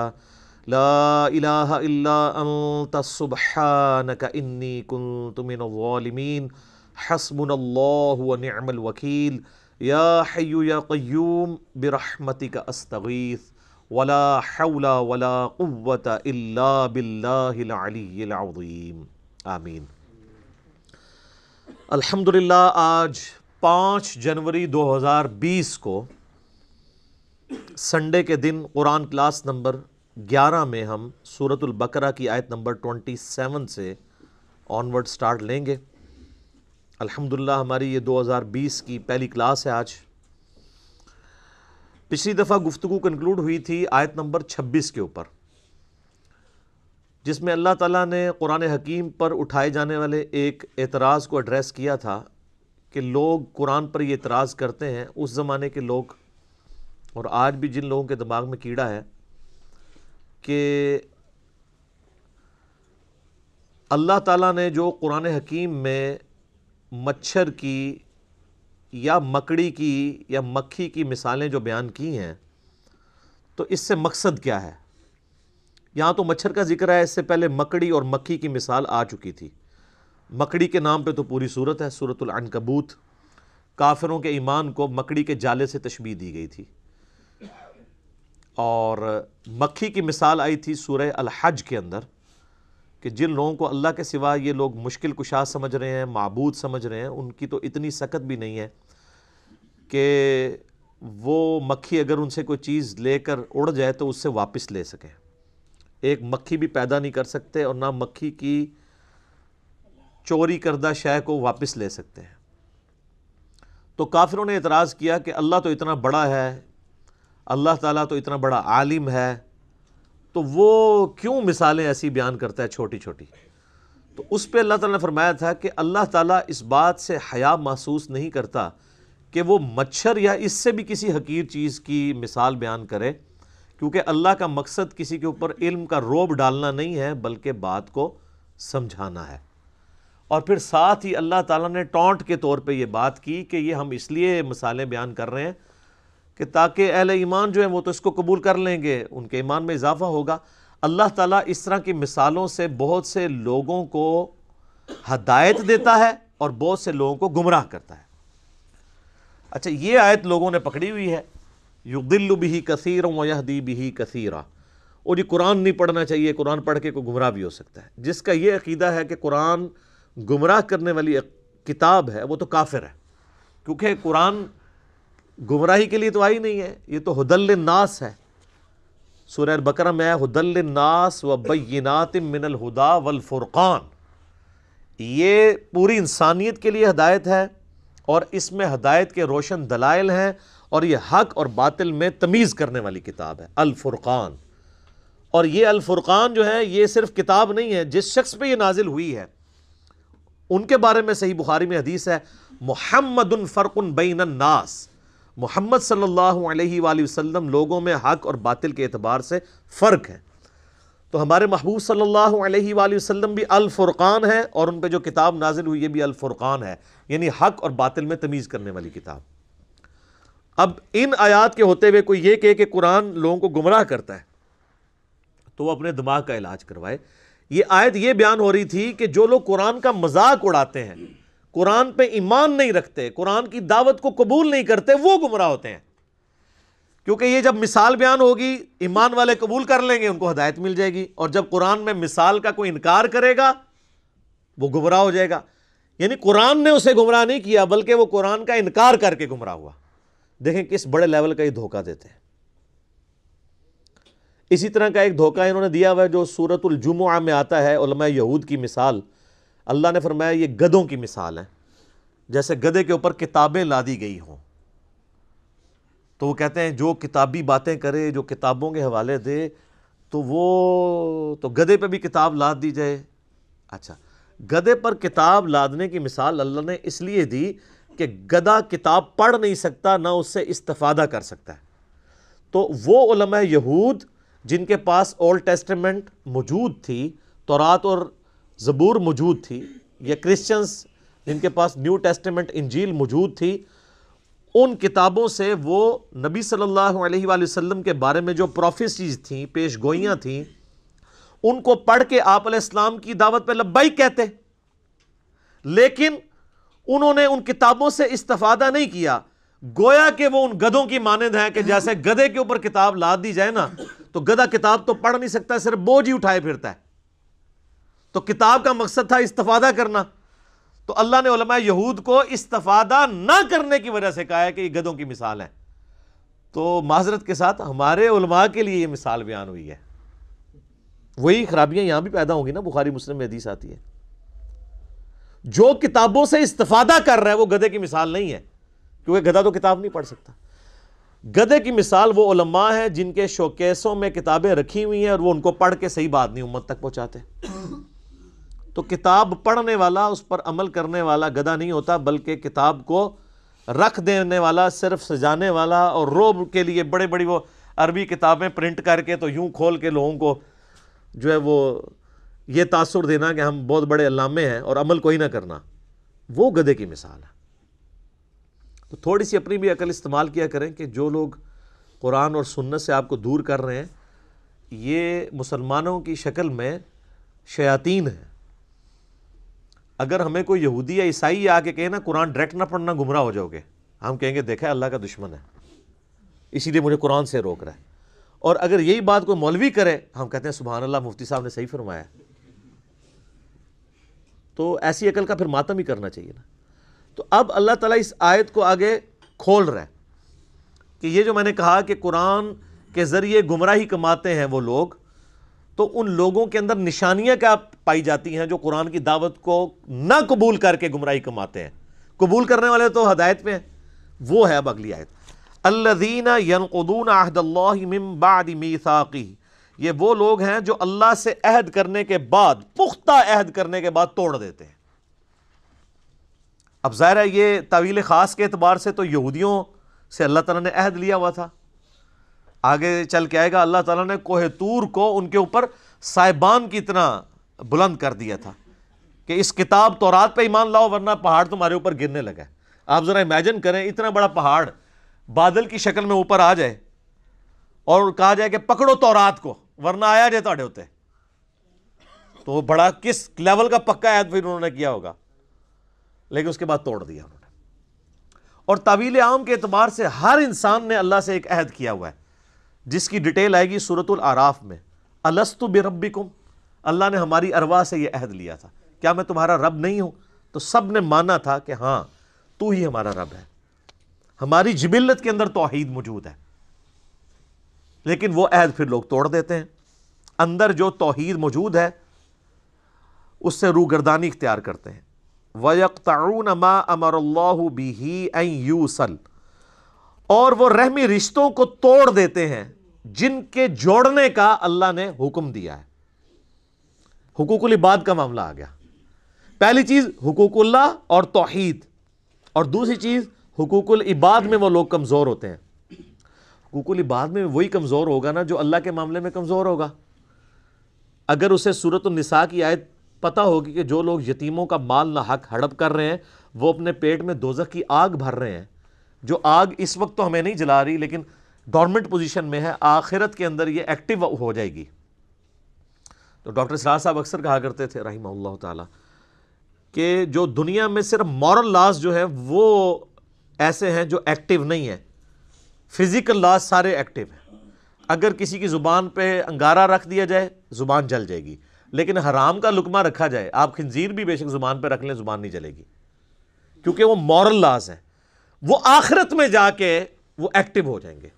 کسی نے حرام کا مال کھایا تھا، دنیا میں نہ بھی نکلے، اس کے پیٹ میں درد نہ بھی ہو، آخرت میں وہی سارا مال اس کے اوپر عذاب بن کے مسلط کر دیا جائے گا۔ تو حقوق العباد کے معاملے میں بھی قطع رحمی کرتے ہیں، اور قطع رحمی سے مراد جو رحمی رشتے ہیں، آپ کے قریبی رشتہ دار ہیں، ان کے ساتھ وہ حسن سلوک نہیں کرتے۔ بخاری و مسلم دونوں میں حدیث ہے، جب اللہ تعالیٰ نے صلہ رحمی کو پیدا فرمایا تو اس کو مخاطب کر کے کہا کہ جو تجھے جوڑے گا میں اس سے اپنا تعلق جوڑوں گا، اور جو تجھے توڑے گا میں اس سے اپنا تعلق توڑ لوں گا۔ تو یہ اسلام میں حقوق اللہ اور حقوق العباد یہ پیرلل میں چلتے ہیں۔ وہ غامدی صاحب اکثر ایک بات کرتے ہیں کہ اگر کسی شخص نے کسی کا مال ناحق ہڑپ کیا ہے، یا کسی نے اپنے بھتیجوں یا بھانجوں کی جائیداد کے اوپر ناحق قبضہ کر لیا ہے، یا اپنی سسٹر کی وراثت دبا لی ہوئی ہے، اور وہ یہ سمجھتا ہے کہ میں پہلے تہجد کے 2 نفل پڑھتا تھا اب 4 پڑھ لوں گا تو میری وہ چیزیں معاف ہو جائیں گی، نہ، کبھی نہیں معاف ہوں گی۔ آپ خانہ کعبہ میں تکبیر اولیٰ کے ساتھ پوری زندگی بھی نمازیں پڑھتے رہیں، ایک پیسہ بھی کسی کا دبایا وہ معاف نہیں ہونا۔ بخاری و مسلم دونوں میں حدیث ہے، جس نے ایک بالش زمین بھی کسی کی دبائی، 7 زمینوں کا توق اس کے گلے میں ڈال دیا جائے گا قیامت والے دن۔ 7 زمینوں کا توق، صرف ایک بالش 9 انچ زمین، یہاں لوگ پورے پورے مکان ہڑپ کر جاتے ہیں، پلاٹ ہڑپ کر جاتے ہیں لوگوں کے، اور وہ لوگ یہ سمجھتے ہیں کہ ہم 1 لاکھ بندوں کا دسترخوان چلا کے جو ہم نے لوگوں سے زبردستی زمینیں ہتھیائی ہیں اور اپنی ہاؤسنگ سکیمز بنائی ہوئی ہیں، یہ 1 لاکھ لوگوں کو روزانہ کھانا کھلانا، 1 ارب لوگوں کو بھی روزانہ کوئی کھانا کھلائے، اللہ کو فرق نہیں پڑتا۔ اللہ کے کرائٹیریا ہی بالکل ڈیفرنٹ ہیں۔ یہ امپریس ہو جانا کسی کی نیکی سے، یہ تو میرا آپ کا معاملہ ہے نا۔ اسی لیے مسلم شریف میں حدیث ہے، اللہ تمہاری شکلوں اور مال کو نہیں دیکھتا، دلوں اور اعمال کو دیکھتا ہے۔ یہ کیا کس لیے تھا؟ شکل جتنی مرضی معصوم نورانی بنا لو، مال جتنا مرضی اللہ کی راہ میں خرچ کر دو، اللہ نے تو یہ چیک کرنا ہے یہ کیا ہے، کس چکر میں کر رہا ہے۔ اور قرآن حکیم میں کم از کم 4 مقامات پہ یہ مضمون رپیٹ ہوا ہے کہ جو اس قسم کے اعمال کرنے والے لوگ ہیں، اللہ فرماتا ہے قیامت والے دن ہم ان کے اعمال کی طرف بڑھیں گے اور ان کو بکھرا ہوا غبار کر دیں گے۔ جیسے کوئی ایک فٹ بال کی طرف بڑھتا ہے نا اور ٹھوکر مار کے پرے کرتا ہے، اللہ تعالیٰ فرماتے ہیں ہم ایسے لوگوں کے اعمال کو ختم کر دیں گے۔ وہ اعمال تو ہے ہی نہیں تھے، وہ جن کاموں کے لیے وہ کیے گئے تھے وہ ان کو اجر مل چکا۔ مسلم شریف کی حدیث جو ہے ایک لٹکتی ہوئی تلوار ہے کہ قیامت والے دن نبی علیہ السلام فرماتے ہیں، صحیح مسلم میں حدیث موجود ہے، ایک سخی کو، ایک شہید کو اور ایک قاری کو بلایا جائے گا۔ قاری کو اللہ بلا کے کہے گا تجھے قرآن کا علم دیا تھا، اس کے بدلے تو نے میرے لیے کیا کیا؟ کہ کہا یا اللہ میں نے قرآن سیکھا اور سکھایا، اس سے افضل عمل ہی کوئی نہیں تھا. اللہ تعالیٰ فرمائے گا تو نے اس لیے سب کچھ کیا کہ لوگ تجھے کہیں بڑا علامہ ہے، بڑا قاری ہے. تو دنیا میں تجھے اجر مل چکا ہے، جس کام کے لیے تو نے ایفرٹ پٹ کی تھی تو نے اجر کما لیا، میرے ہاں کوئی اجر نہیں، الٹا منہ کر کے دوزخ میں. پھر ایک سخی کو بلایا جائے گا، اللہ فرمائے گا اتنا مال دیا تھا کیا کیا؟ کہے گا یا اللہ میرے دسترخوان چلتے تھے، غریبوں کو بانٹتا تھا، میں آئے دن میں سیلاب کے اندر جا کے میں وہ چیک کاٹ کے دیا کرتا تھا، کتنے لوگوں کا خرچہ میں نے اٹھایا ہوا تھا. اللہ تعالیٰ فرمائے گا یہ تو نے سب کچھ اس لیے کیا لوگ تجھے کہیں بڑا سخی ہے، بڑا اللہ کی راہ میں خرچ کرنے والا ہے، تو لوگوں نے خوب تیری تعریف کی ہے نا دنیا میں، تو بس یہی اجر تھا، میرے پاس کوئی اجر نہیں اب تیرے لیے، الٹا منہ کر کے دوزخ میں. اللہ کی آپ غیرت دیکھیں کہ اللہ تعالیٰ کسی نیک عمل کو بھی قبول کرنے کے لیے تیار نہیں ہے اگر خالصتاً اس کے لیے نہ ہوا. اللہ بڑا ڈاڈا ہے. کتابوں کا خدا اور ہے اور بابوں کا خدا اور، یہ کتابوں کا خدا ہے. مسند احمد میں حدیث ہے جس نے دکھلاوے کے لیے نماز پڑھی اس نے شرک کیا، پڑھی نماز کیا شرک، جس نے دکھلاوے کے لیے روزہ رکھا اس نے شرک کیا، اور جس نے دکھلاوے کے لیے صدقہ کیا اس نے بھی شرک کیا. اچھا کر رہا نیکی ہیں اور الٹا جنہوں کہتے ہیں گاٹے فٹ ہو رہی ہیں شرک، ریاکاری. اور مسلم شریف کی حدیث میں آتا ہے تیسرا وہ لایا جائے گا شہید، تو اللہ تعالیٰ کہے گا تجھے میں نے اچھی صحت دی، سب کچھ دیا، اس کے بدلے تو نے میرے لیے کیا کیا؟ تو کہے گا یا اللہ جان تو تھی، دے دی تجھے سب سے قیمتی چیز اپنی. اللہ فرمائے گا تم نے جان اس لیے دی کہ تاکہ لوگ تمہیں بہادر کہیں، تو دنیا میں تمہیں اس تعریف سے نوازا گیا تھا، ہو سکتا ہے مرنے کے بعد میڈلز بھی مل گئے ہوں، میرے پاس کوئی اجر نہیں ہے، الٹا منہ کر کے دوزخ میں. یہ اللہ تعالیٰ نے تین سیمپل بیان کیے ہیں اس انسانیت میں نیک اعمال کے اعتبار سے. اس سے بڑا کوئی عمل ہو سکتا ہے کہ کوئی شخص قرآن کا علم سکھاتا ہو، نمبر 2 اللہ نے دولت دی ہو اللہ کی راہ میں خرچ کرتا ہو، اور نمبر 3 جان بھی اللہ کے لیے دے دے. یہ تین سب سے بڑی نیکیاں ہو سکتی ہیں نا کائنات میں، تو تینوں کا آپ حشر دیکھ لیں تو باقی تو کسی کھاتے کے اندر ہی نہیں آتے. کوئی مجھے بتائے ان تینوں سے بڑی کوئی نیکی ہو سکتی ہے؟ بخاری میں حدیث ہے سب سے بہتر وہ جو قرآن سیکھے اور سکھائے. بخاری مسلم میں حدیث ہے کہ حسد اسی شخص پہ کیا جا سکتا ہے، رشک، کہ جسے اللہ نے قرآن کا علم دیا ہو، وہ قرآن کی تلاوت بھی کرتا ہو، لوگوں کو سکھاتا بھی ہو، اس سے بڑی کوئی چیز ہو نہیں سکتی. اور جان دینا سر، اس سے تو بڑی کوئی چیز ہی نہیں ہے. جو اللہ کی راہ میں قتل ہو جائیں اللہ نے فرمایا ان کو مردہ بھی مت کہو، لیکن یہاں دیکھ لیں. اور اللہ کی راہ میں خرچ کرنا، قرآن میں نماز کے بعد سب سے زیادہ زور ہے انفاق فی سبیل اللہ کے اوپر، وہ بھی فارغ. تو یہ ساری چیزیں کسی نہ کسی کیٹیگری میں حقوق العباد کے اندر لائی کرتی ہیں. تو یہ ایسے لوگ ہیں جو قطع رحمی کرتے ہیں، وَيُفْسِدُونَ فِي الْأَرْضِ، اور زمین میں فساد مچاتے ہیں. فساد تو خود ہی ہو جائے گا نا، جب آپ کسی کی حق تلفی کریں گے تو وہ بڑا ہو کے خود کو شملہ آور ہی بنے گا نا، آپ کے اوپر بدلہ ہی لے گا نا آپ سے. جب آپ کسی کے ساتھ زیادتی کریں گے تو زمین میں فساد فی الارض تو ہوگا نا. یہ یاد رکھیے گا، معاشرہ دو چیزوں پہ چلتا ہے، احترام جان پہ اور احترام مال پہ.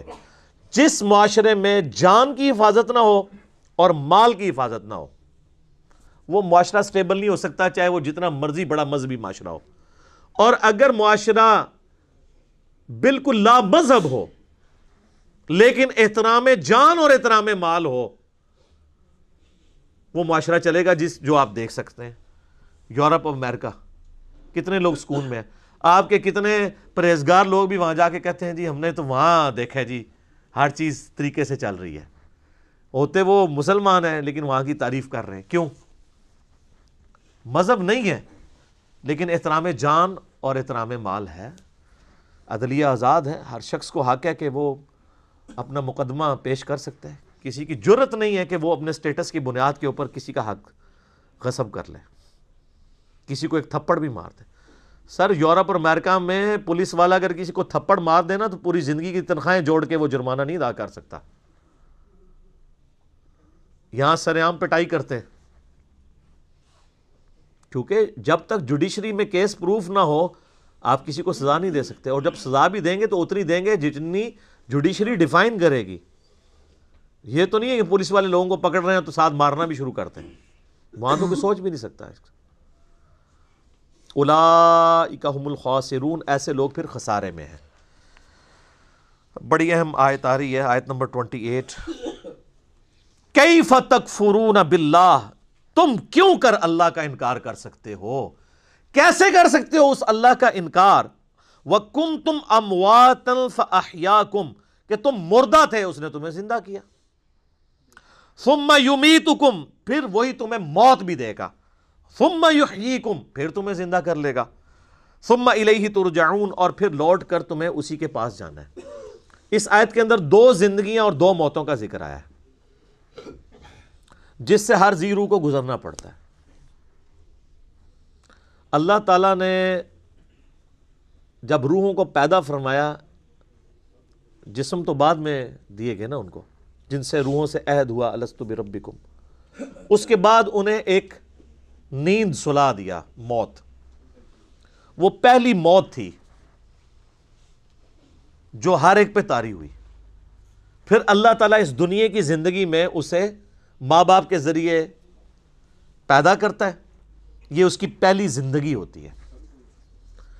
اس سے پہلے جو تھی وہ تو روحیں تھیں نا, روح اور جسم کے ساتھ تو زندگی یہ بنی نا. پھر یہ دنیا کی زندگی گزارتا ہے اور اسے موت آ جاتی ہے, یہ اس کی دوسری موت ہوتی ہے.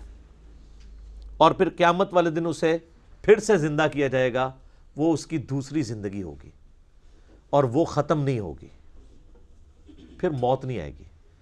اسی لیے سورہ المؤمن پارہ نمبر 24 میں آپ دیکھیں گے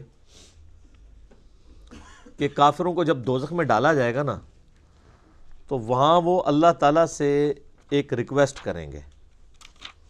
اور وہ کمال کی چیز ہے, یہ قرآن حکیم میں دو ہی مواقع ایسے ہیں جہاں پر دو زندگیوں اور دو موتوں کا ذکر آیا ہے. ایک تو یہ موقع ہے اور دوسرا ہے سورۃ المؤمن کی آیت نمبر ہے 11. آپ کا یہ جو بلو مصحف ہے اس میں 469 نمبر پیج ہے. سورۃ المؤمن سورت نمبر 40, 40 نمبر سورت, آیت نمبر ہے 11. قَالُوا رَبَّنَا أَمَتَّنَا اثْنَتَيْنِ وَأَحْيَيْتَنَا اثْنَتَيْنِ, اے رب ہمارے تو نے ہمیں دو دفعہ موت دی اور دو دفعہ زندگی دی. فَاعْتَرَفْنَا بِذُنُوبِنَا, ہمیں اعتراف ہے اپنے گناہوں کا, اپنے جرائم کا. فہل الا خروج من سبیل, تو اب یہاں سے بھی کہیں اور نکلنے کا کوئی معاملہ ہو سکتا ہے. یعنی وہ کہیں گے کہ جس طرح اے اللہ تو نے دو زندگیاں دو موتیں دیں, تو اب کوئی اگلی سٹیج بھی آنے والی ہے کہ اب ہم اپنے آپ کو سیدھا کر لیں. لیکن اب تو کوئی سٹیج نہیں ہے. اللہ تعالیٰ فرمائے گا ذالکم بأنہ اذا دعی اللہ وحدہ کفرتم, یہ جو تم نے انجام دیکھا ہے یہ اس لیے ہے کہ جب تمہیں دنیا کی زندگی میں اکیلے اللہ کی طرف بلایا جاتا تھا تم انکار کر دیتے تھے. وَإِن يُشْرِكْ بِهِ تُؤْمِنُوا, اور جب تمہیں کہا جاتا تھا اس کے ساتھ اور ہستیوں کو شریک ٹھہراؤ تو تم بات مان لیتے تھے. فَالْحُكْمُ لِلَّهِ الْعَلِيِّ الْكَبِيرِ, تو اب حکم تو اس اللہ کا ہے جو بلند و بالا ہے اور بڑائی والا ہے. یعنی اب کوئی اس کے بعد سٹیج نہیں, یعنی یہی چار سٹیجز ہیں. پہلی موت جو اللہ نے ارواح کو سلا دیا, اس کے بعد پہلی زندگی جب جسم دے کے ماں باپ کے ذریعے دنیا میں ظہور ہوا, اور پھر دنیا کی زندگی گزار کے کسی کو جوانی میں موت, کسی کو بڑھاپے میں موت, اور اس کے لیے موڈ کوئی بھی ہو سکتا ہے. کوئی ایئر کریش میں مرے گا, کوئی ہارٹ کے فیلئر سے مرے گا, کوئی گردوں کے فیلئر سے مرے گا, کوئی کسی شیر کے منہ میں چلا جائے گا, کوئی روڈ ایکسیڈنٹ میں مر جائے گا. ایگزٹ ہر بندے کا اس دنیا سے, تو وہ دوسری موت ہوگی اس کی. اور پھر دوسری زندگی ہے قیامت والے دن, جس کے بعد موت نہیں آنی. بخاری میں حدیث ہے کہ میدان محشر میں لا کے موت کو مینڈے کی شکل میں ذبح کیا جائے گا. جنتی جو ہیں وہ گھبراتے ہوئے جنت کے کنارے آئیں گے, اور دوزخ کی خوشی کے ساتھ دوزخ کے کنارے آئیں گے کہ شاید ہمیں کوئی نکالا جا رہا ہے, کیونکہ ندا دی جائے گی کہ ایک سرمنی ہو رہی ہے, آ جاؤ دیکھ لو. اور وہ سرمنی یہ ہوگی کہ موت کو قتل کیا جائے گا, اور پھر اللہ تعالیٰ کی طرف سے کہا جائے گا کہ اب جو جنت میں خوشخبری ہے ان کو موت نہیں آنی, اور جو دوزخی ہیں ان کے لیے عبرت ہے, اب عبرت کیا ہے؟ اب ہمیشہ کی ناکامیاں مقدر ہیں کہ ان پہ بھی موت نہیں آنی، تو ان پہ ایسی مایوسی طاری ہوگی جو کبھی طاری نہیں ہوئی ہوگی، کیونکہ اب امید کی آخری کرن بھی ختم ہو گئی نا۔ سورہ الفرقان میں آتا ہے نا کہ وہ موت اللہ طرف مائے گا، ایک نہیں ہزاروں موتیں آج مانگو، موت نہیں تمہیں آئے گی، کیونکہ موت سے وہ سمجھیں گے کہ معاملہ ٹل جائے، تو موت نہیں آئے گی۔ اللہم اجرنا من النار، اللہم من احییتہ منا فاحی علی الاسلام ومن توفیتہ منا فتوفہ علی الایمان۔ تو اللہ تعالیٰ بات ہے پھر زندہ کر کے تمہیں اپنے رب کی طرف لٹایا جائے گا۔ آپ دیکھیں یہ ابھی 4 رکوع مکمل نہیں ہوئے اور پورے قرآن کا خلاصہ، الہامی کتابوں کا خلاصہ، انبیاء کی دعوت کا خلاصہ، زندگی کا مقصد، سب کچھ سورۃ البقرہ کے پہلے 4 رکوعوں کے اندر کور ہو گیا۔ هو الذی خلق لکم ما فی الارض جميعا، وہی اللہ ہے جس نے زمین میں ہر چیز تمہارے لیے پیدا کی ہے، یعنی یہ سب کچھ انسان کے لیے پیدا ہوا ہے۔ ایک ویسے وہ ضعیف روایت بھی ہے نا المستدل الحاکم میں نبی علیہ السلام کے بارے میں کہ اگر میں تجھے نہ پیدا کرتا تو یہ کائنات پیدا نہ کرتا۔ اصول محدثین پہ روایت صحیح نہیں ہے، لیکن پرنسپلی یہ بات درست ہے کہ زمین و آسمان یہ سب چیزیں اللہ نے انسان کے لیے پیدا کی ہیں، ایز اے اسپیشیز۔ سورہ ہود میں بھی آتا ہے، اور اس لیے کہ لیبلوکم ایکم احسن عملا، سورۃ الملک میں بھی آتا ہے، تاکہ تمہیں آزمایا جائے کہ کون تم میں سے اچھے اعمال کرتا ہے۔ تو یہاں پہ بھی اللہ تعالیٰ ہمارا ہے کہ ہم نے جتنا کچھ زمین میں سب کچھ انسان کے لیے پیدا کیا ہے، اور دیکھیں سر ہر چیز انسانیت کی خدمت میں لگی ہوئی ہے۔ آپ کسی چیز کا ذکر کریں، ہم آپ کو سائنٹیفکلی پروف کریں گے کہ وہ انسان کی خدمت میں ہے۔ سورج انسان کی خدمت میں ہے، سورج کی تپش کی وجہ سے سمندروں کا پانی ایویپوریٹ ہوتا ہے اور وہ بارش کی شکل میں ہم پہ برستا ہے، گلیشیئرز کی فارم میں برف باری ہوتی ہے پہاڑوں کے اوپر، اور وہ سٹوریج ٹینک ہیں اللہ کے، ورنہ سمندر سے اگر آپ کو یہاں پانی لانا پڑے 1000 کلومیٹر دور تو مصیبت نہ بن جائے، تو وہ فری میں وہاں سے پانی پہنچ رہا ہے شمالی علاقوں میں، وہاں پہ گلیشیئرز، اور پھر اسی سورج کی تپش سے وہ گلیشیئر پگھلتے بھی ہیں۔ اگر آپ کو گلیشیئر پگھلانے پڑ جائیں تو کتنی انرجی چاہیے، آپ کے تو گھر کی گیس نہیں روٹی پکانے کے لیے پوری ہو رہی، ان گلیشیئرز کو کون پگھلا سکتا ہے؟ اور پھر وہ جب گلیشیئرز پگھلتے ہیں تو زمین کے اوپر بھی دریا چلتے ہیں اور زمین کے نیچے بھی سوتوں میں دریا چلتے ہیں، سینکڑوں تربیلا ڈیم کے برابر تو پنجاب صرف زمین سے پانی نکال رہا ہے، وہ اللہ کے بنائے ہوئے ڈیم ہے۔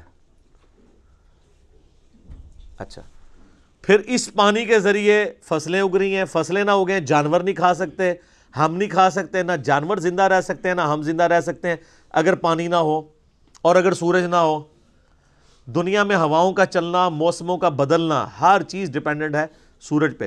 صرف سورج ختم ہو جائے نا، خود بخود ساری زندگی روئے ارض سے ختم ہو جائے گی، کیونکہ پودے اپنی خوراک ہی نہیں تیار کر سکیں گے۔ جب پودے مر جائیں گے جانور بھی مر جائیں گے، تو انسان کیا کھائے گا؟ مٹی کھا کے زندہ رہ سکتا ہے، ختم۔ تو اللہ تمہارے زمین میں ہر چیز میں نے تمہارے لیے پیدا کی ہے، اور اس میں امپلائڈ ہے کہ تمہیں اپنے لیے پیدا کیا ہے۔ وہ آگے چل کے پھر دعوت آ جائے گی کہ یہ جو پریویلیجز ہی نہیں صرف دے دیے گئے ہیں کہ لو جی جناب یاشی کرو، نہیں، اس کے گیس میں کچھ ڈیمانڈ بھی کر رہا ہوں۔ سورہ ذاریات میں تو کھل کے مضمون آیا نا، وما خلقت الجن والانس الا لیعبدون، ہم نے جنوں اور انسانوں کو نہیں پیدا کیا سوائے اس لیے کہ وہ ہماری عبادت کریں، ہمیں مانیں نہیں، صرف عبادت کریں۔ اور عبادت کا مطلب ہے اللہ کو ماننا اور اللہ کی ماننا، ٹوٹل اوبیڈینس۔ ثم استوى الى السماء، پھر اللہ تعالی آسمان کی طرف متوجہ ہوا یا مستوی ہوا، فسواهن 7 سماوات، اور پھر آسمانوں کو 7 آسمان بنا دیا۔ وهو بكل شيء عليم، اور وہ ہر چیز کو اپنے علم کے ذریعے گھیرے ہوئے ہے۔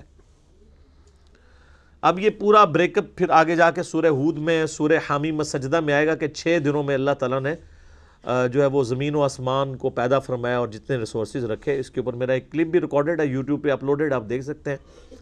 آج میں اس بحث میں نہیں پڑھوں گا۔ تو یہ جو استوا الی السماء ہے ہم اس کو اللہ کے سپرد کرتے ہیں کہ جیسا کہ اس کی شان کے لائق ہے اس کا بلند ہونا، اس کی کیفیت میں ہم نہیں پڑھ سکتے، یہ متشابہات میں سے ہیں.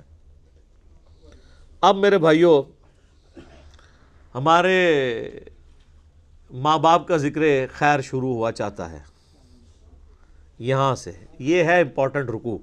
پہلے 3 رکوعوں میں تو اللہ تعالیٰ نے سب کچھ کور کیا، پہلے انسانیت کی جو 3 کیٹیگریز ہیں ان کو ایڈریس کیا، کون کون سی، مؤمن، کافر اور منافق، اور اس کے بعد قرآن حکیم کو اس اعتبار سے پیش کیا کہ کوئی کتاب ایسی پیش کر سکتے ہو تو پیش کرو، تم عاجز آ جاؤ گے، یہ اللہ کی طرف سے نازل ہوئی ہے.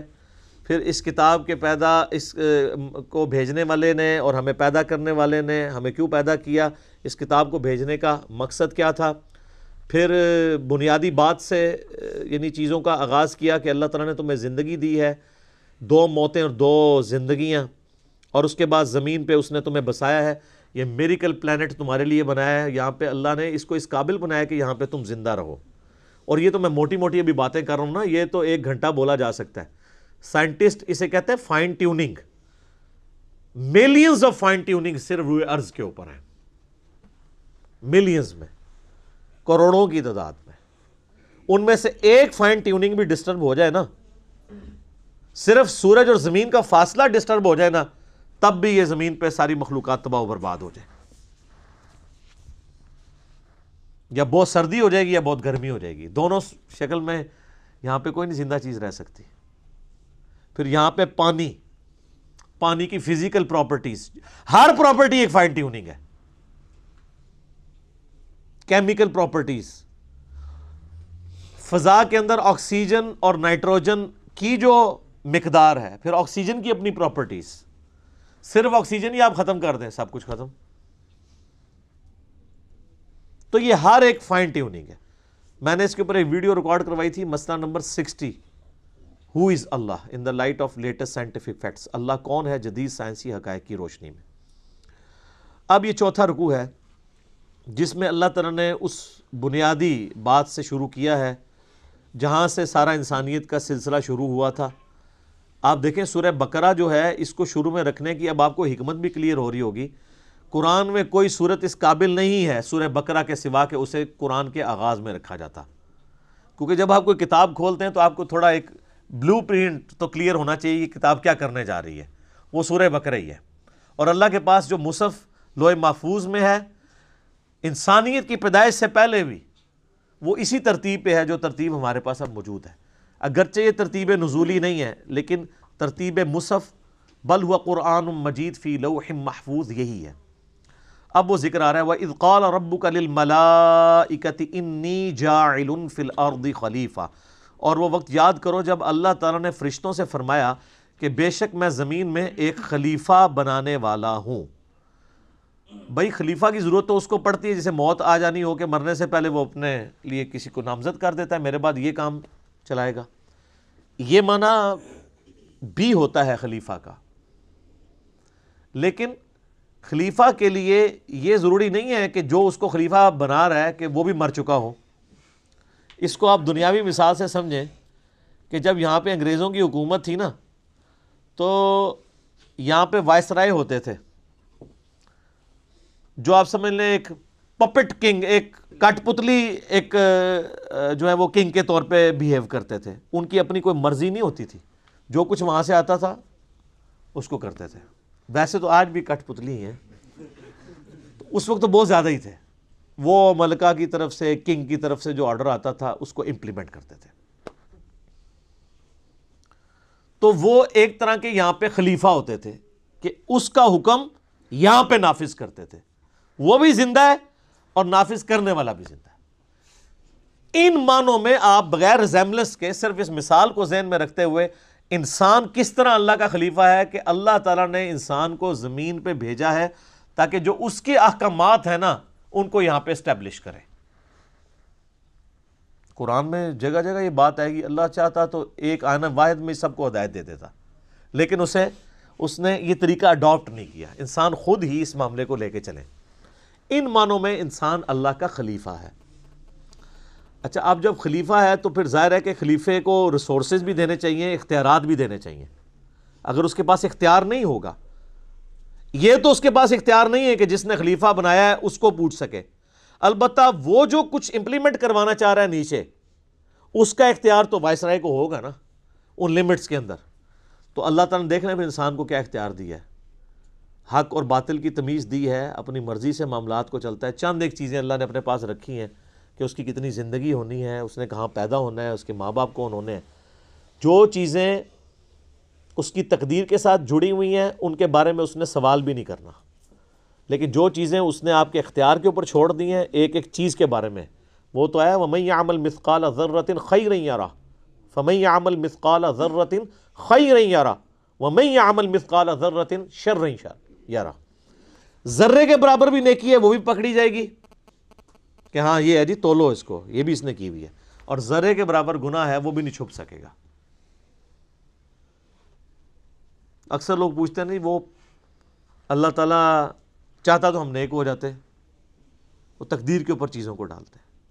تقدیر پہ صرف وہ چیزیں آپ ڈالیں گے جو اللہ تعالیٰ نے آپ سے نہیں پوچھنی. مثلا کسی شخص سے اللہ نے پوچھنا ہے کہ تو افریقہ میں کیوں پیدا ہوا ہے اور تو یورپ میں کیوں پیدا ہوا ہے, تیرا قد اتنا کیوں تھا, نہیں پوچھنا.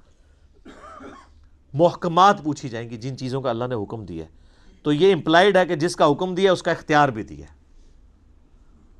ویسے کوئی انسان اپنے آپ کو دھوکہ دے لادہ بات ہے. وہ کہتے ہیں نہیں شیطان نہیں نماز پڑھنے دیتا, تو میں اس کی مثال دیتا ہوں. آج اگر گورنمنٹ اناؤنسمنٹ کرے کہ جو فجر کی نماز تکبیر اللہ سے پڑھے گا تو 1 لاکھ روپے کا چیک لے لے فی نماز, تو سارے دنیا کے شیاطین مل کے ایک بندے کی بھی فجر نہیں چھڑا سکتے. آپ جس کے بارے میں گمان کر سکتے ہیں کہ اٹھ ہی نہیں سکتا, وہ یہ جی شروع تو انجی ہے, یہ آنکھ ہی نہیں کھل دی تکو جناب کس نے آنکھ کھل دی, تو یہ اپنے آپ کو دھوکہ دے رہے ہیں. شیطان کبھی بھی ٹینجیبل آ کے فزیکلی سامنے آ کے نہیں آپ کو ورگلائے گا, زبردستی نہیں پکڑنے کی کوشش کرے گا.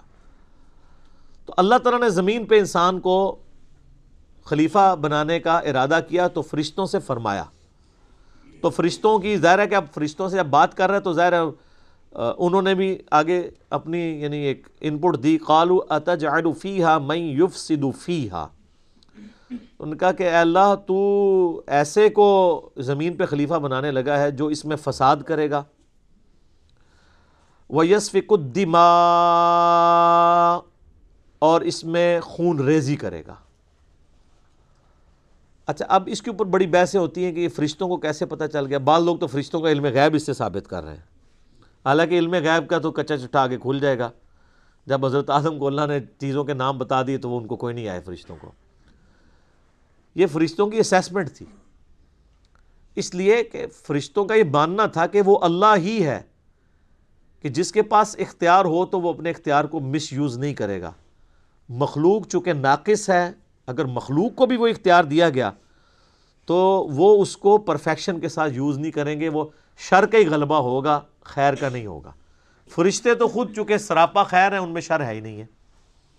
ایک یہ توجیہ ہے جو اصل توجیہ ہے, اور ایک تو جی یہ بھی ہو سکتی ہے جس کو سپورٹ قرآن حکیم کسی حد تک کرتا ہے. سورۃ الحجر کے اندر آتا ہے کہ اللہ تعالیٰ نے جنوں کو انسانوں سے پہلے پیدا کیا تھا, اور جن بھی صاحب اختیار مخلوق ہے, اور جنات بھی آپس میں وہی حرکتیں کرتے تھے لڑنے مرنے والی.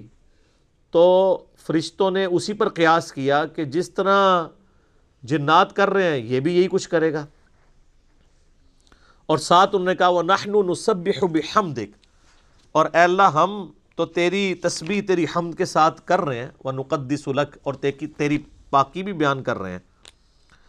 یعنی اگر مقصد یہی ہے کہ تو نے اپنی عبادت کے لیے پیدا کرنا کسی مخلوق کو, تو ہم سے زیادہ کون عبادت کر رہا ہے, ہمارے ہوتے ہوئے کسی اور مخلوق کو کیوں پیدا کیا جا رہا ہے. لیکن فرشتوں کو یہ بات نہیں پتہ تھی کہ فرشتے وہ مخلوق ہیں جو اپنی مرضی سے عبادت نہیں کر رہے, بلکہ بلٹ فار عبادت ہے, وہ بائی ڈیفالٹ جسے کمپیوٹر کی لینگویج میں کہا جاتا ہے. ان میں تو اختیار ہی نہیں نافرمانی کا. شیطان نے بھی اس لیے نافرمانی کی کہ وہ جنوں میں سے تھا. سورہ الکہف میں آئے گا نا کانا من الجن ففسق عن امر ربی, وہ جنوں میں سے تھا اس لیے اس نے اپنے رب کی نافرمانی کی, ورنہ فرشتہ ہوتا تو نافرمانی نہ کرتا. قرآن میں جگہ جگہ یہ مضمون آیا کہ فرشتے تو اللہ کی حکم عدولی کرتے ہی نہیں ہیں. قال انی اعلم ما لا تعلمون، تو اللہ نے فرمایا میں وہ کچھ جانتا ہوں جو تم نہیں جانتے. مراد یہ کہ ایک میرا یہ ایک پلان ہے اور مجھے پتہ ہے میں کیا کر رہا ہوں. سر آپ بڑے قیمتی ہیں، اللہ تعالیٰ کو انسان اتنا عزیز ہے کہ اسے یعنی فرشتے بھی ویسے عزیز نہیں ہیں. آپ کا مقدمہ فرشتوں کے ساتھ اللہ تعالیٰ لڑ رہا ہے کہ مجھے پتہ ہے میں نے کیوں بندے بنائے ہیں، حالانکہ اللہ کو بھی پتہ تھا کہ کوئی کرونا جی ایک داڑھا ہی نکلنا ہے بندے دا پتر. لیکن سر وہ ایک بندہ جو نکلنا ہے نا، وہ بندہ جبرائیل پہ بھی بھاری ہے، کیونکہ جبرائیل تو اپنی مرضی سے خدا کو مانے ہوئے ہے. اسی لیے میں کہتا ہوں کہ حضرت جبرائیل علیہ السلام اگر مجھے کہنا کہ میرے ساتھ ایمان ایکسچینج کر لو تو میں کبھی بھی نہ کروں. یہ جو انسان کو اللہ نے خوبی دی ہے نا کہ انسان اپنی مرضی سے اپنے رب کو چوائس کرتا ہے، سر یہ حسرت تو جبرائیل کے دل میں ہمیشہ ہی رہے گی کہ میں نے رب کو اپنی مرضی سے نہیں چنا بلکہ رب نے مجھے چنا ہوا ہے. انسان کسی کے لیے کمٹمنٹ شو کرے اپنی مرضی سے، جو اس کا مزہ ہے وہ کسی اور چیز کا مزہ ہو سکتا ہے. وَعَلَّمَ آدَمَ الْأَسْمَاءَ كُلَّهَا، تو اللہ تعالیٰ نے آدم علیہ السلام کو ہر چیز کے نام سکھا دیے. پوٹینشلی ہر چیز کا نام اللہ تعالیٰ نے حضرت آدم علیہ السلام کو سکھا دیا. یہی وہ ایکوائرڈ نالج ہے، فزیکل فنامنا آف نیچر کا علم. شروع میں آپ کوئی بھی چیز ڈسکور کرتے ہیں تو اس کا نام ہی رکھتے ہیں نا، جب بھی کوئی چیز ڈسکور ہوتی ہے تو اس کا نام رکھا جاتا ہے. لوہا دریافت ہوا تو اس کو انسانیت نے نام دیا، کوئی جانور دریافت ہوتا ہے جو پہلے علم میں نہیں اس کو نام دیا جاتا ہے، کوئی دھات دریافت ہوتی ہے، کوئی پیریاڈک ٹیبل میں آپ کو پتہ ہے اب تو کمپلیٹ ہو چکا ہے، تو وہ جو بھی چیز ڈسکور ہوتی ہے اس کو نام دیا جاتا ہے. تو پوٹینشلی اللہ تعالیٰ نے آدم علیہ السلام کو چیزیں سکھا دی تھیں، لیکن وہ آہستہ آہستہ انسانیت نے ترقی کی ہے. وہی علم جو ہے وہ جو پوٹینشلی یعنی ان کے اندر یہ پوٹینشل موجود تھا، ایکسپلور ہونے میں دیکھ لیں 10,000 سال لگ گئے، اور آج دیکھ لیں انسان کا علم کہاں پہ پہنچ چکا ہے. عقل دنگ ہے. 8 سے 100 سال پہلے کا انسان زندہ ہو جائے تو وہ پاگل ہو جائے کہ انسان وہ سمجھ لے کہ یہ جنت ہی ہے. ہر چیز کس طریقے سے کنٹرول کی ہوئی ہے. الیکٹرانکس کی دنیا میں جو ایکسپلوژن ہوا ہے، پوری انسانی تاریخ میں اتنی ترقی نہیں ہوئی جتنی پچھلے 50 سالوں کے اندر ہوئی ہے. تو یہ ایکوائرڈ نالج، سائنس کا علم، چیزوں کے نام سکھا دیے. ثم عرضهم علی الملائکہ، پھر اللہ تعالیٰ نے فرشتوں پہ اس کو پیش کیا. فقال انبئونی باسماء ہؤلاء ان کنتم صادقین، تو اللہ نے فرمایا اگر تم سچے ہو نا تو مجھے ان چیزوں کے نام بتا دو. یعنی جو میں نے پلان سوچا ہوا تھا، تم یہ سمجھتے ہو کہ یہ پلان درست نہیں تھا یا بہتر نہیں تھا، تو میرے پلان میں جو چیز ہے اب مجھے ان چیزوں کے نام بتاؤ جو میں نے اس کو کیپیبلٹی دی ہے اس انسان کو جو تمہیں نہیں دی ہے. تو انہوں نے سیدھی سیدھی بات کر دی. قالوا سبحانک لا علم لنا الا ما علمتنا، انہوں نے کہا اے اللہ تو ہر عیب سے پاک ہے، ہمیں تو علم نہیں ہے مگر وہی جو تو نے ہمیں سکھایا. اب میرا معصومانہ سوال ہے کہ حضرت جبرائیل کو چیزوں کے نام نہیں آتے، تو اولیاء اللہ جو آپ نے بنائے ہوئے ہیں وہ کہتے ہیں دل کے حال جانتے ہیں، ان کی کیا اوقات ہے؟ حضرت جبرائیل تو صرف فرشتے نہیں ہیں، فرشتوں کے پیغمبر ہیں، عام انسانوں سے تو افضل ہیں. تو وہ حضرت آدم کے دل کا حال جان لیتے نا، آدم کو تو سکھا دیے تھے نا، آدم کے تو دل میں وہ نام آ گئے تھے نا. تو جو دل کا حال پڑھ لیتے ہیں تو وہ کہتے ہیں یا اللہ ابھی پڑھ کے بتا دیتے ہیں. جب شیخ عبد القادر جنانی دل کا حال پڑھ لیتے ہیں تو ہم تو فرشتے ہم نہیں پڑھ سکتے. ابھی آدم کا دل پڑھ کے آپ کو بتاتے کہ آپ نے کیا کچھ سکھایا ان کو. سب کچھ کہانی ہے قرآن کے ہر صفحے پہ. اتنی بڑی بڑی چپیڑیں ہیں سب کانٹیننٹ انڈیا، پاکستان اور بنگلہ دیش کی فرسودہ نظریات کے اوپر. اس لیے انہوں نے ایسے بالکل صحیح ٹوٹکا آپ کو بتایا کہ قرآن پڑھنا نہیں ہے، اس کے سوا چارہ ہی کوئی نہیں ان کے پاس. یہ رسک لے بھی نہیں سکتے. ترجمے بھی صرف برکت کے لیے کی ہیں، میں آپ کو صحیح بتا رہا ہوں. آپ بہار شریعت کھول کے دیکھیں، فقہ حنفی کا انسائکلوپیڈیا ہے نا اردو زبان کے اندر. مفتی امجد علی صاحب نے لکھا ہے، اعلیٰ حضرت احمد صاحب ریلوی صاحب کے خلیفہ ہیں. تو جب نماز کا چیپٹر شروع ہے نا، وہ ہر چیپٹر سے پہلے نا جو ٹاپک ڈسکس کرتے ہیں نا اس پہ احادیث لے کے آتے ہیں. طہارت کا چیپٹر ہوگا تو بخاری مسلم سے احادیث لے کے آئیں گے، وضو کے اوپر، غسل کے اوپر، ان ساری چیزوں کے اوپر. اسی طریقے سے حج کا چیپٹر آئے گا, احادیث لے کے آئیں گے. نماز کا جب چیپٹر آیا نا تو اس میں بھی حدیثیں لے کے آئے, لیکن حدیثیں کون سی کہ نماز پڑھنے سے گناہ معاف ہو جاتے ہیں, پتوں کی طرح جھڑ جاتے ہیں. اب آگے نماز کا طریقہ بھی تو لکھنا چاہیے تھا نا ان کو, تو وہ حدیثیں چھوڑ دی. باقی جتنی بخاری مسلم میں حدیثیں تھیں ساری ایک جگہ جمع کر دیں, لیکن ضمیر تو ملامت کرتا ہے نا.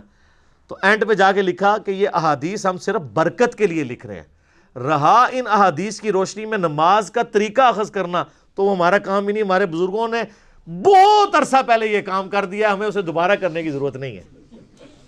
وہ بزرگ جو بہت عرصہ پہلے کام کر کے گئے نا, وہ کام کر کے نہیں گئے, کام پا کے گئے نا. تو یہ اندھا تھا جب بخاری مسلم سے حدیثیں لکھ رہا تھا, اس کو نہیں پتا تھا کہ نماز کا طریقہ, جب تم فضائل لکھ رہے ہو نماز کا طریقہ بھی اسی بخاری مسلم سے لکھو نا, اور پھر بتاؤ کہ بزرگ کام ڈال کے گئے ہیں.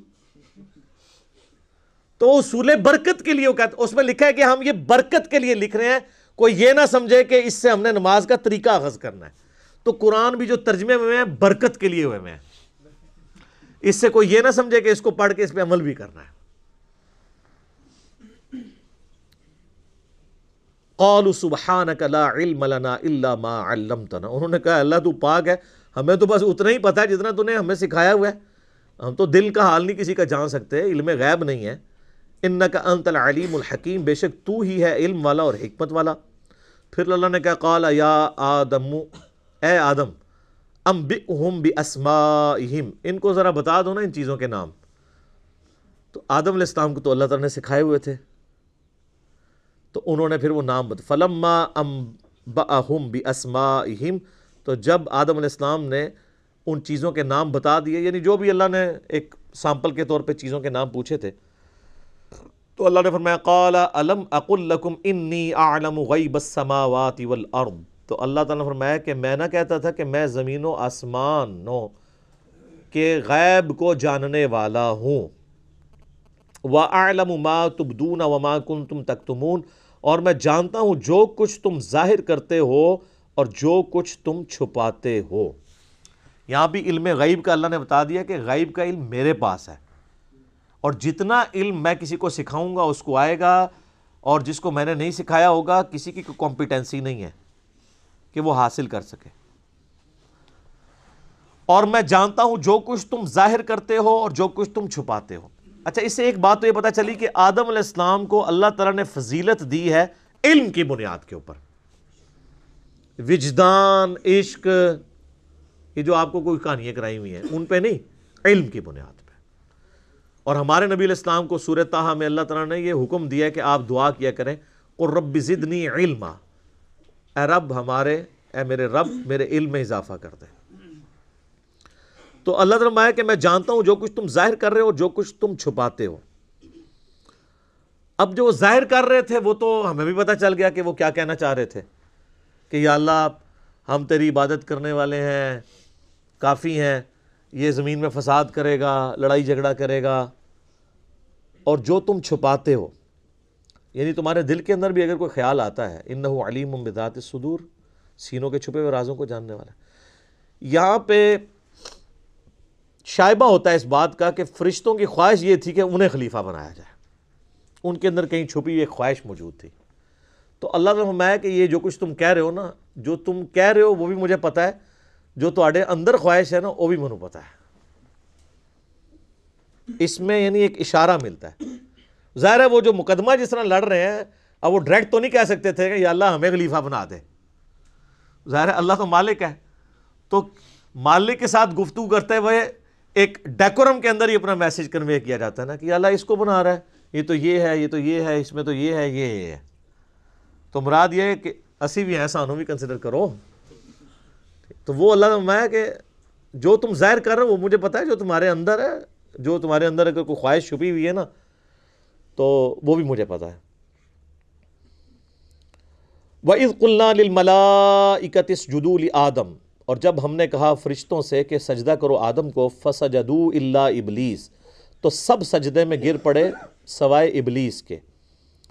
ابلیس یعنی جو جیلس ہونے والا ہے, حسد کرنے والا.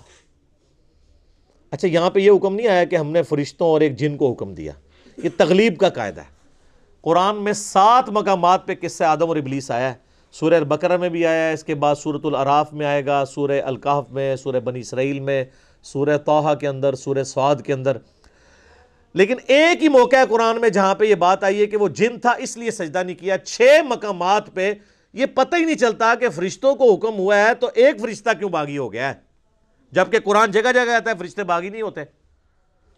اس لیے میں کہتا ہوں قرآن کا ایک صفحہ بھی اگر آپ نکال دیں نا تو قرآن ہدایت کے لیے کافی نہیں ہوگا۔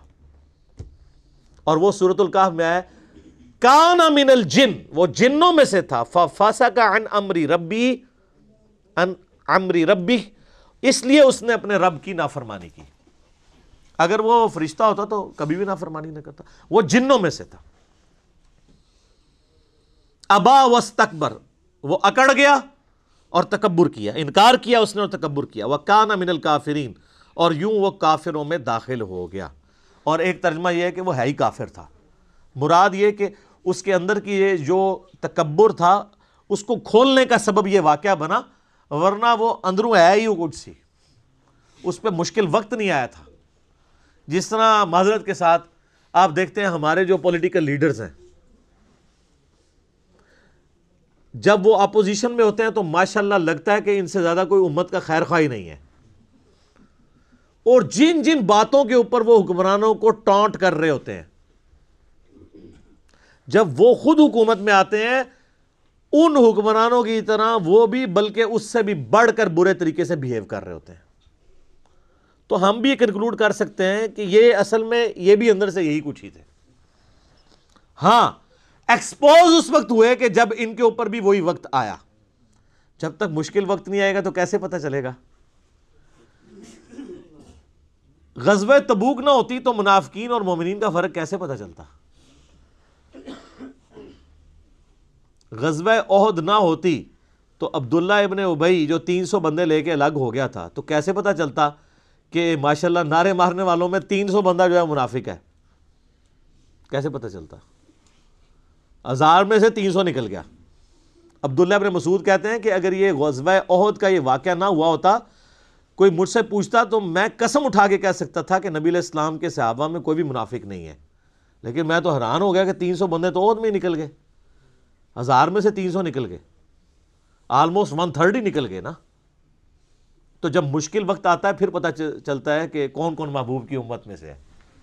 ویسے آپ کہہ لیں جتنا مرضی آپ نعرے مار لیں، اپنے املاک کو نقصان پہنچا لیں، بڑے بڑے بینرز لگا لیں، بہت آسان ہے، مشکل وقت میں پتہ چلتا ہے۔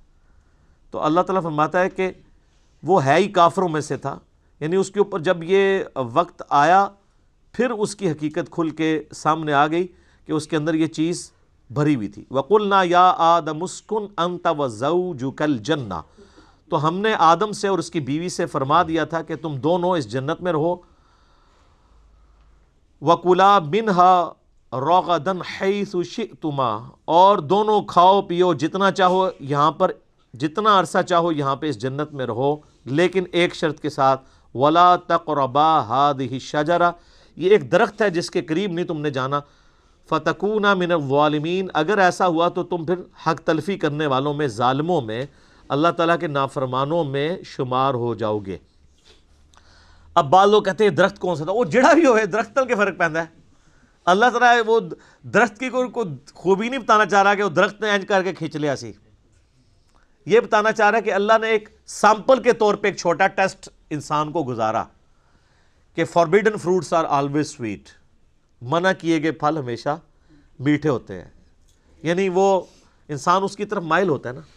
تو یہ انسانیت کا ایک ٹیسٹ تھا کہ دنیا میں، چونکہ اللہ نے تو پہلے ہی پلان کر دیا تھا کہ دنیا میں تو میں نے بھیجنا ہے، یہاں پہ انہوں نے رہنا ہے، تو ان کے لیے کچھ چیزیں ہوں گی جو میری طرف سے حکم ہوں گی یہ کرنی ہے، اور کچھ چیزیں ایسی ہوں گی جو منع کی گئی ہوں گی۔ اس کے لیے ایک چھوٹا سا آپ سمجھ لیں اینول ایگزامینیشن سے پہلے ایک چھوٹا سا ٹیسٹ سمجھ لیں، تو اس میں سے یہ گزارا۔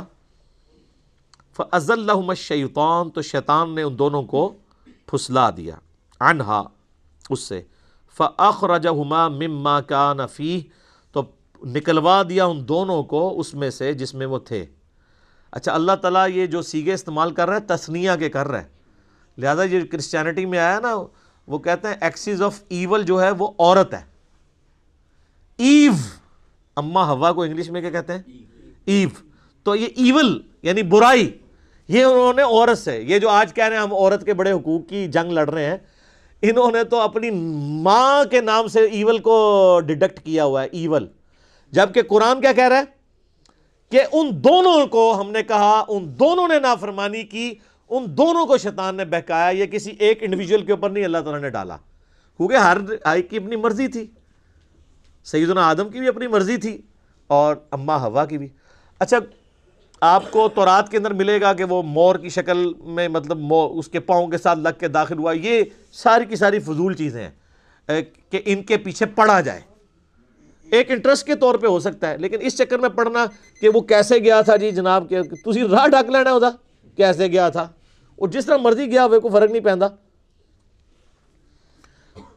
یہ یعنی خام خواہ کی بحثیں ہوتی ہیں. مسلم شریف میں حدیث ہے نا کہ نبی علیہ السلام نے فرمایا میں اور قیامت اس طرح ساتھ بھیجے گئے ہیں جیسے یہ دو انگلیاں. ہمیں ایک بندے نے جناب یہاں پہ اکیڈمی میں رابطہ کر کے کہہ رہا ہے جی کیڑیاں دو انگلیاں جوڑیاں سن حضور نے، وہ بھائی جیڑیاں بھی دو جوڑیاں نے، بتانا آپ علیہ السلام یہ چاہ رہے تھے، یہ والے ویسے یہی دو جوڑی تھی شہادت کی اور درمیان والی، کہ میرے بعد اب قیامت ہی آئے گی، کوئی پیغمبر نہیں آئے گا، یعنی نبی علیہ السلام خود بھی قیامت کی خبر ہے. یہ مقصد نہیں تھا کہ آپ یہ بتائیں کہ وہ انگلیاں کون سی دو تھی. تو یہی ہوتا ہے کہ ہم انگلیوں کے چکر میں پڑ جاتے ہیں، جو میسج ہے وہ پس پش ڈال دیا جاتا ہے. یہاں پہ بھی اللہ تعالیٰ نے فرمایا کہ شیطان نے ان دونوں کو ورغلایا. ابھی یہ آیت باقی ہے، انشاءاللہ اگلی دفعہ اس آیت کو ہم ایلبوریٹ کریں گے کہ کس طریقے سے یہ سارے معاملات ہوئے، اور کراس ریفرنس کے طور پہ جو باقی آیات جہاں سے ضرورت پڑی تو میں انشاءاللہ اس کو بیان کروں گا. اللہ تعالیٰ سے دعا ہے جو حق بات میں نے کہی اللہ تعالیٰ ہمارے دلوں میں راسخ فرمائے. اگر جذبات میں میرے منہ سے کوئی غلط بات نکل گئی تو اللہ تعالیٰ ہمارے دلوں سے اسے معاف کر دے، ہمیں معاف بھی فرما دے، ہمیں کتاب و سنت کی تعلیمات پر عمل کر کے دوسرے بھائیوں تک پہنچانے کی توفیق عطا فرمائے. اللہم صلی علی محمد وعلی آل محمد کما صلیت علی ابراہیم وعلی آل ابراہیم انک حمید مجید. اللہم بارک علی محمد وعلی آل محمد کما بارکت علی ابراہیم وعلی آل ابراہیم انک حمید مجید. سبحانک اللہم وبحمدک اشہد ان لا الہ الا انت استغفرک واتوب الیک وما علينا إلا البلاغ المبين. جزاكم الله خيرا.